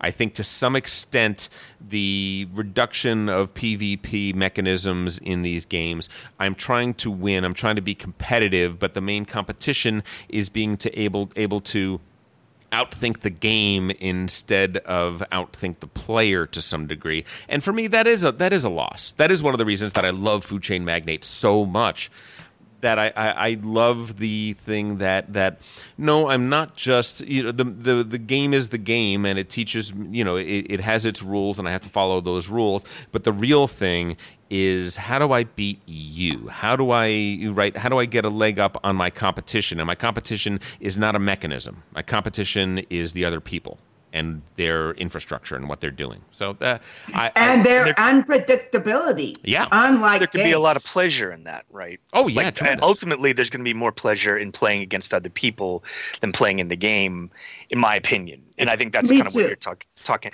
as a final And- thought i'm sorry. As a final thought for me, and then we can get to you, Jennifer. I think what we're talking about here is a nice, almost like flip side to the conversation you had about gatekeeping. And Right. uh, Yeah. and keep and, keep and kind of like keeping people out. I think what, what we've almost identified here is maybe what I almost might call like a your Morpheus moment, which is like I think Jennifer, what you were being in that game is like you were being a, a mentor and a guide to players to to tell to teach them like how to really play this game. And like you know don't try to hit me you know hit me in this game. Like this is this is the, the game we're playing. And like that's a nice contrast to gatekeeping where you're you're actually like eh, you're now like guiding people through like how to play these more advanced or more challenging games in the way that they're they're meant to be played that's going to be you know more enjoyable for everyone. Ultimately and you're just helping them get there to where they need to be. Right. That is their- the point. The other thing is though is that when you win in a PvP game, that is a real win, right? You know, you won the, the diplomacy game. You won the advanced civ game. You had the only diesel in 1830. I mean, yeah. that's Sure, but at what cost? at what cost? Yeah. Like, like, Well, if we can all game as adults and understand that even though we get sometimes emotionally involved in food chain magnate or 1830 that at the end of the day it's a game. We are all trying to challenge each other and trying to be our best player. And sometimes it doesn't work out right? I mean i don't ever win games. I don't even care. I just want to play. I want to play to win. And that comes to knowing your group, right? I mean, Ben uh, had played Food Chain Magnate once in his life, and last year came and sat down and played it for the second time in our Shark Tank, and was absolutely, utterly destroyed in the game. Just, just, just viciously, like every single product that he tried to market. Somebody was already undercutting him, and the, and it was just it was vicious, it was brutal, and at the end of the game, he was like, that was the most humbling experience ever. I can't I can't wait to play it again. I can't wait to play it again. He was like, See, that's because it's against people yes, and, not well. and the right people, right? The most farmers, so I won. Right. Mm-hmm. Mm-hmm. Yeah. Yeah. I, I, I think you're. I, I think I'm glad you brought this up because there are uh, some some there are some schools of thought that thank goodness we don't do that anymore, right? That we've moved on to to this type of thing. But there are there are wonderful joys in that older school sort of way of thinking, and I'm glad there are games like Food Chain Magnate that that that have a really great blend of the two experiences because there are great things on each side of the fence. Right. right, yeah. And then also, everybody, you play the game that you enjoy. Don't worry about us. You don't have to play like us to have a good time. We're just, I'm just an old lady who likes, you know, to beat people up on the board. That's all. Good for you. Good for you. All right, uh, Jennifer, do you have time for one sommelier, or do we need to end? I. Yeah, it turns out that my day was canceled, so we're we're, we're all good. Here we go. We're going to do one game sommelier, ladies and gentlemen. Sometimes a player just got to know which game should stay, which game should go, which to play with mama, madame, abou. You got to tell me, monsieur, just what to do. Want to make an impression, but I can't get far with my 50th player of Agricola. A million games. Show me the way to the master, the game sommelier. All right, we got a little bit of a long one here from Todd Chavez. Here we go. He says, Hi, team. I'm a big fan of the podcast. Thank you so much, Todd. Uh, so much so that I'm currently in the process of going back and listening to all of your episodes. It's really funny to hear the intro without the music in round one, and you could just hear Alfred squirm at Tom's rendition. At my rendition? At my rendition? I have a feeling he's talking about Trey, but we'll see. Uh, with that preamble, here's the question What do you think of. No. I'm pretty sure. I'm He pretty said sure. Tom. He knows. What, I'm pretty let's, sure. let's assume he knows what he's talking about. Pretty sure. Uh, what do you think Mm. of? Come on, the, did you listen to that? No. The, the buttery, the buttery sounds. So Todd said, "I know that 4X has been discussed on the pod. The term being problematic, but the gameplay being satisfying. I think Alfred's the one who said that. Does replacing the words explore with extract remove that stigma or yucky feeling? Uh, I think we should permanently change it to explore, expand, extract, exterminate. And by the way, ex, uh, extract is replacing uh, exploit, I believe, is the previous term. And in uh, in that game, in Dead Reckoning, they have changed it to extract. Um, does it say the same thing without the gross colonialist overtones? Interesting question, right? I- Is it, is it a matter? Doesn't say anything. He says undertones, by the way, but I think it they they are more over overtones. in a lot of overtones. yeah. Yeah. So so I mean, is is it- four X it itself a problem? It doesn't ahead, make Jeff. any sense. Extract. Exactly. Um. Well, I think extract is. Well, like, yeah, to answer his question, no, it doesn't change anything. Like, if you're just going to change the words here, but the underlying mechanisms are still the same, it's not just the. It's not like this is just some. To me, this is not just some like colonialist wrapper that is put on a game. It's that 4X has colonialist mechanisms underneath it, right? Well, well, And- but wait, but wait. So, okay, so we look at. Do you guys know Alan Emrich? I don't think so. I don't. Okay, Alan has been in the LA board game scene even longer than I've been, and he is the one who coined the term. Okay, the term originally applied to video games like Civilization. Mm-hmm. And I mean, it doesn't. If you're playing Civ, if it whether it be Civ One or the latest Civ Six, what are you extracting? That makes no sense. What makes no sense? You're still objecting to the terminology. Yeah. Opposed- yeah.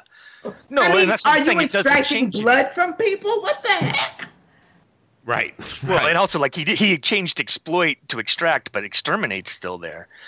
Right. So what's the difference? You There know, is- these. there isn't one.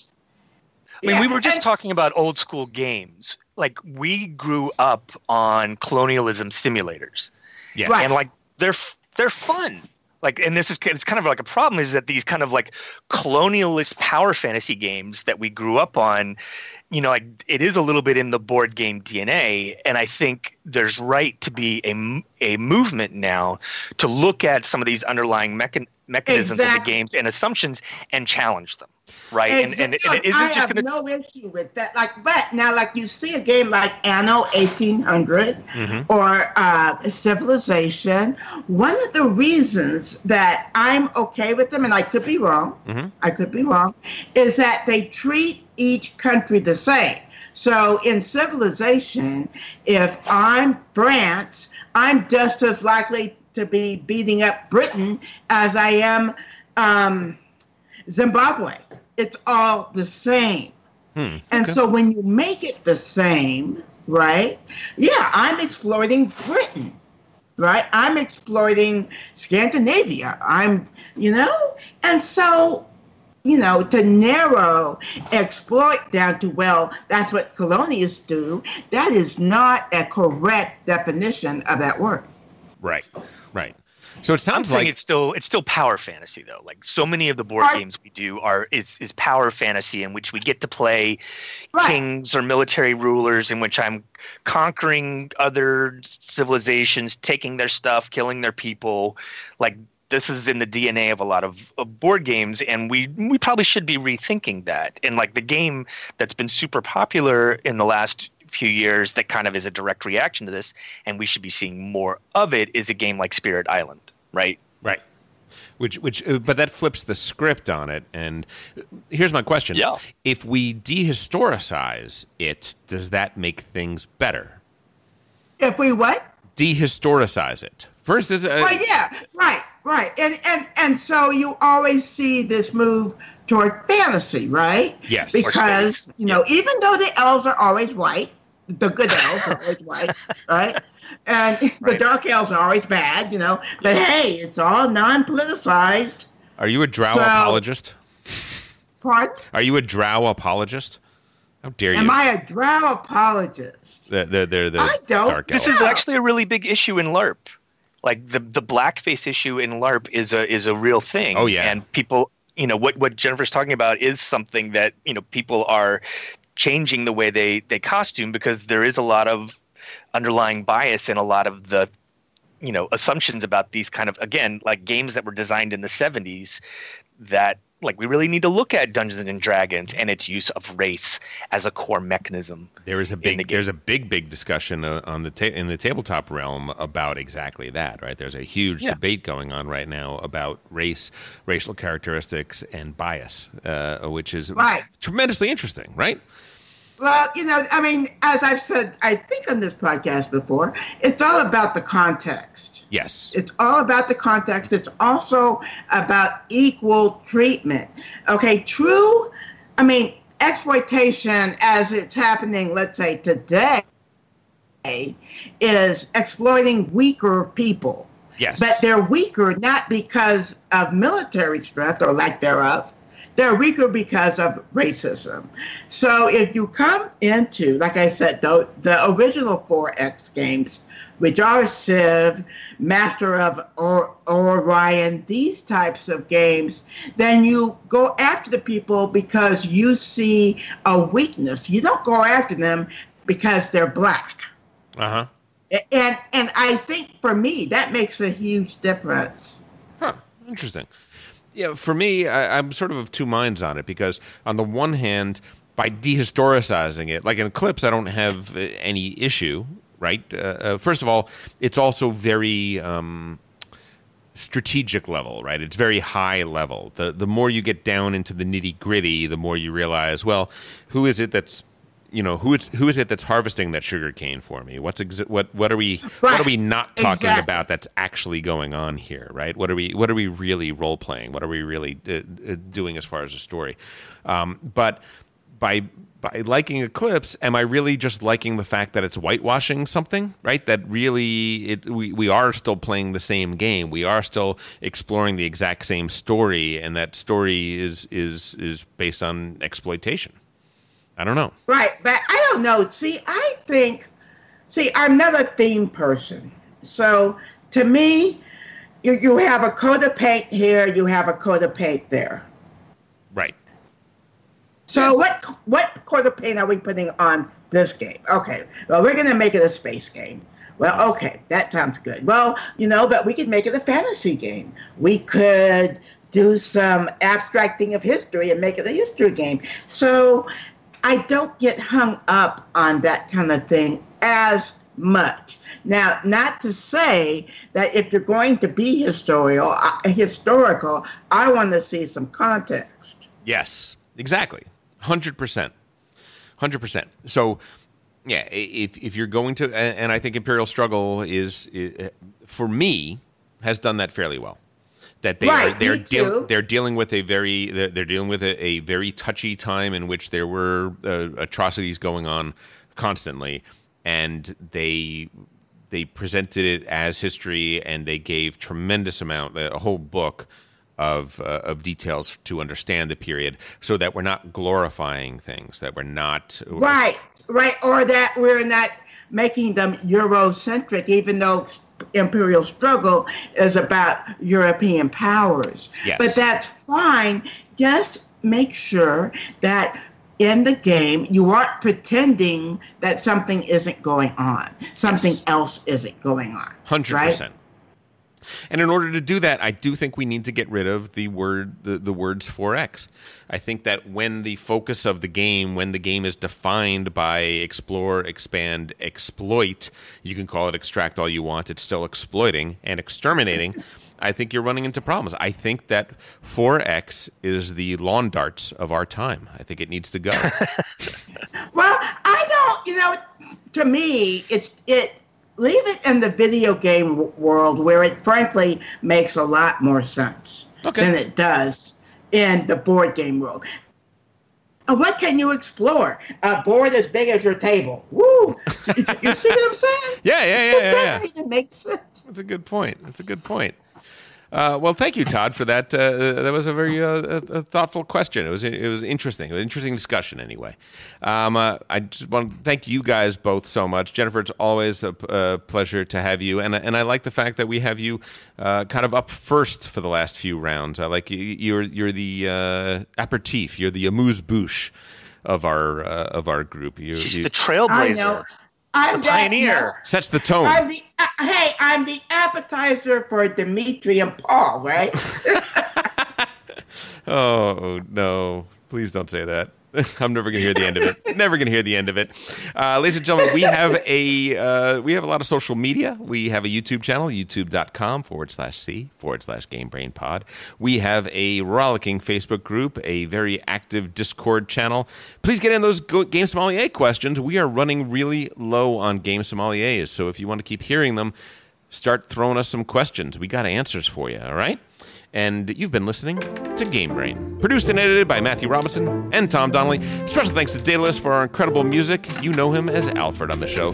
More on Daedalus at GameBrainPod.com. You can also reach us by email at contact at GameBrainPod.com or on Twitter at GameBrain underscore pod. Thanks for listening, and go play some games with friends online or virtually make some friends with games.